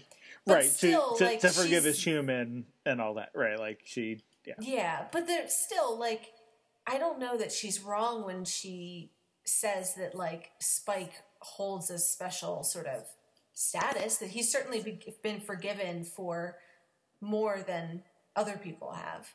Um, sure. And so, I mean, and I guess in the end, Buffy's argument comes down to it's not that she loves Spike more, it's that he's more valuable as an asset. You know, like it, it's about his strength as an ally that really comes down to it. Um, yeah. But I don't know. Giles asks if they were in this situation and she had to kill Dawn, what would she do? And she says she would if she had to. I find that hard to believe. But um but that well, is just my kind of I did, you know, I I could be proven wrong, but you know. So, I mean, here's another thought. Um again going back to the title episode, uh lies my parents told me you know, Buffy refers, or sorry, Giles refers to Buffy as a general. How much is she also sort of the mother of mm. this of the Scoobies of eh, you know, which now includes all the potentials and like everyone, and right. like how much of that is a lie? Like how much of what she's saying she's willing to do a lie? Like so, one of the um, a phrase that a coworker of mine has been using a lot recently uh, in discussions is uh, planning is fiction, uh, right? Like you don't actually know what's going to happen until it happens. Like mm-hmm. you can plan for all sorts of things, and like that isn't probably what's going to happen. Like you know, almost nothing ends up happening basically how you plan it out. So you can say I would do this or that when it's all theoretical. But when it comes down to brass tacks and you're in the situation, like, do the decisions you make actually bear out? And I think that's what Giles is kind of talking about when he says you need to be able to make difficult decisions regardless of cost. And Buffy's like, well, I, am doing that. Like, I've already done that. Mm-hmm. You know, I know how to make the hard decisions.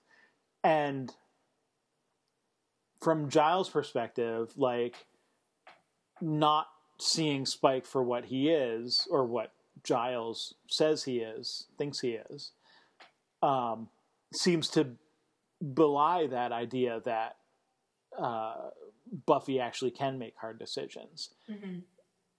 You know, her saying that she would make that decision with Dawn, you know, is sort of coming at it from the other end, but like, a, yeah, like, do we believe her when she says that? I, I don't know. Like, I don't know that I wholly do either.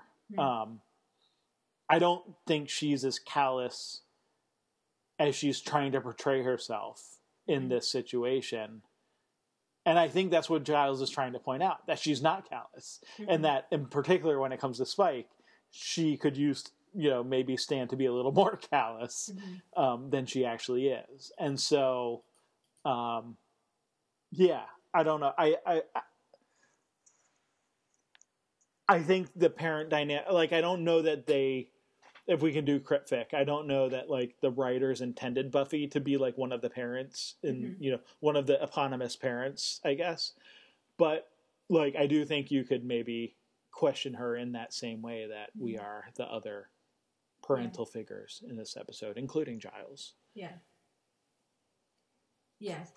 No, and and he's certainly I think included in this group of you know parents who may or may not be I don't think he's lying like deliberately. Um, but I think Buffy certainly questions his wisdom and his statements of what he thinks she should do and um, sort of the best way to conduct herself. Um, and you know, kind of ends up, you know, not, not, not kicking him out, not rejecting him, but shutting the door in his face, closing the, the, the book on their, to recall the doctor and Bill. This is sort of, seems to be the end of, in a way, that student, you know, uh, mentor relationship that they had, you know, of yeah.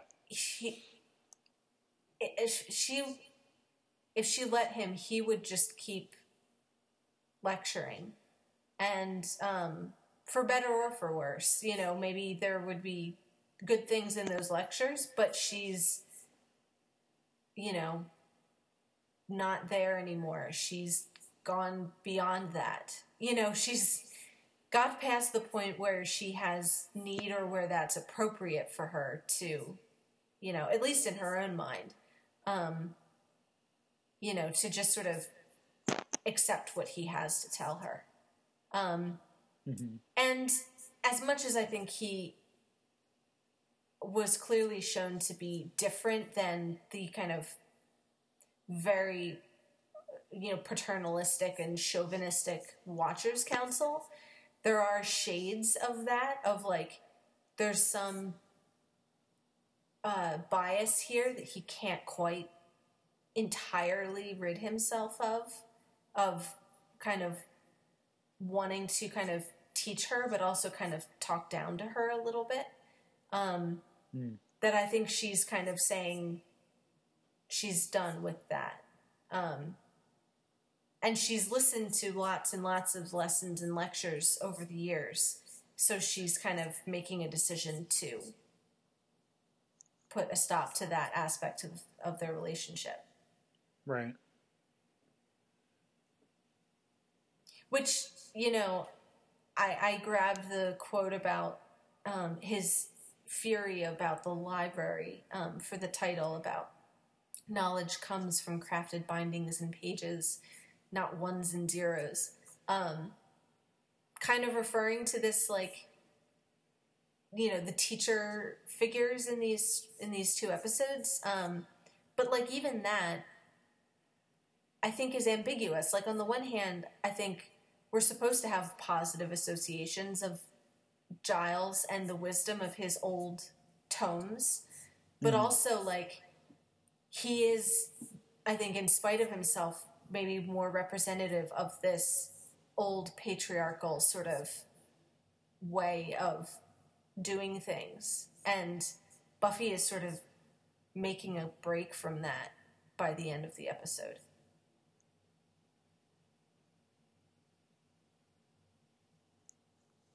Yeah.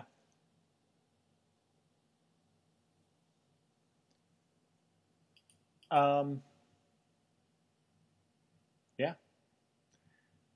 I don't really have anything to add to that. I think. Other... I, so the I guess maybe the one thing I will add mm-hmm. is that I do think there's kind of. I don't want to draw too strong of a conclusion here, but yeah. if you sort of couple this with, um, uh, you know the the was it it wasn't the immediately previous episode right? It, the, the the episode where she kind of goes back and sees like the origin of the slayer power with like the shamans and stuff right? Like that's all about like breaking out of the you know sort of patriarchal origins of the slayer mm-hmm. line and like i feel like this is like the last like thread of that right like giles isn't her watcher anymore and whatever, but still kind of has sway or influence over her. And so like there's sort of that like this is her sort of like nipping that last bit. Like she's she's willing to learn as like and he's even like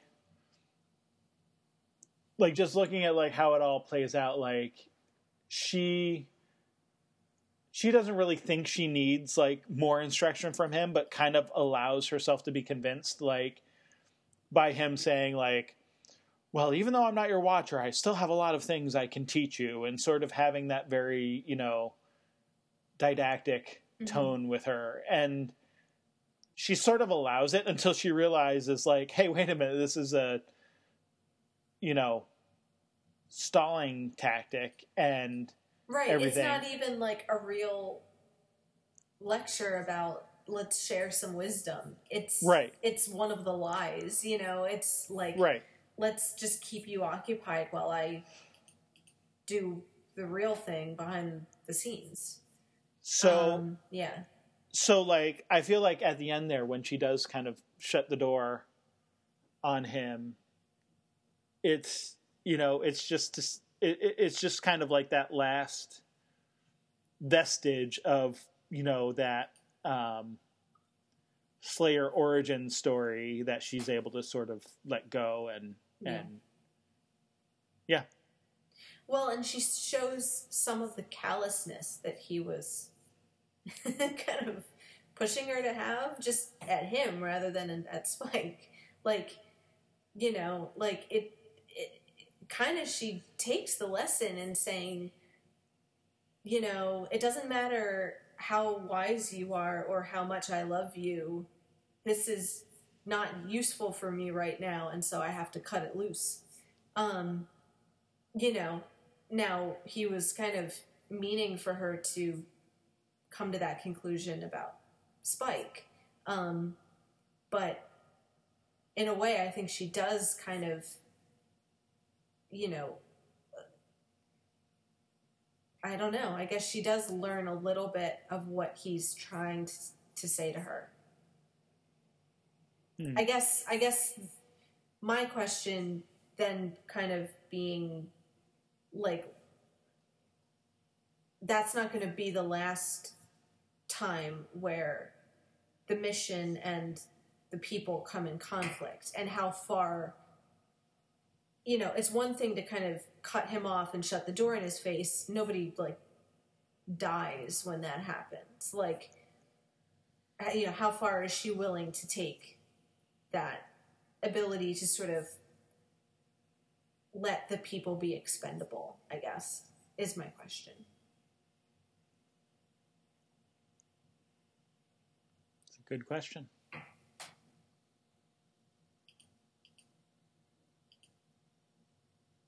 Um, that's kind of it. I mean, we kind of even already touched on the brief things I had for like the other characters. Um, sure. Nobody else really has anything to do. So, um, did I miss anything that you wanted to cover before we wrap up? No, I think uh, I think we did a good job.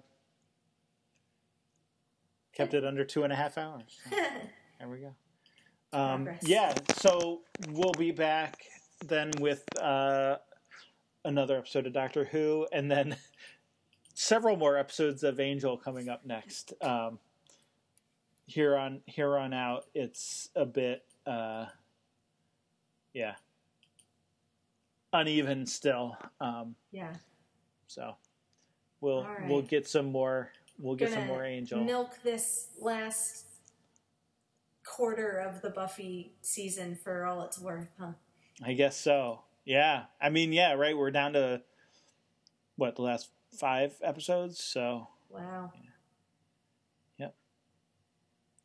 And uh, well, should I should I tease a little bit? Um, oh, I have to wait like weeks for it. or, oh, or is that rough. just too mean? That might be a little mean. Okay. Um, you can if you want to, but I'll I'll hold off then. All right. All right. All right. Then, sounds good. See you then.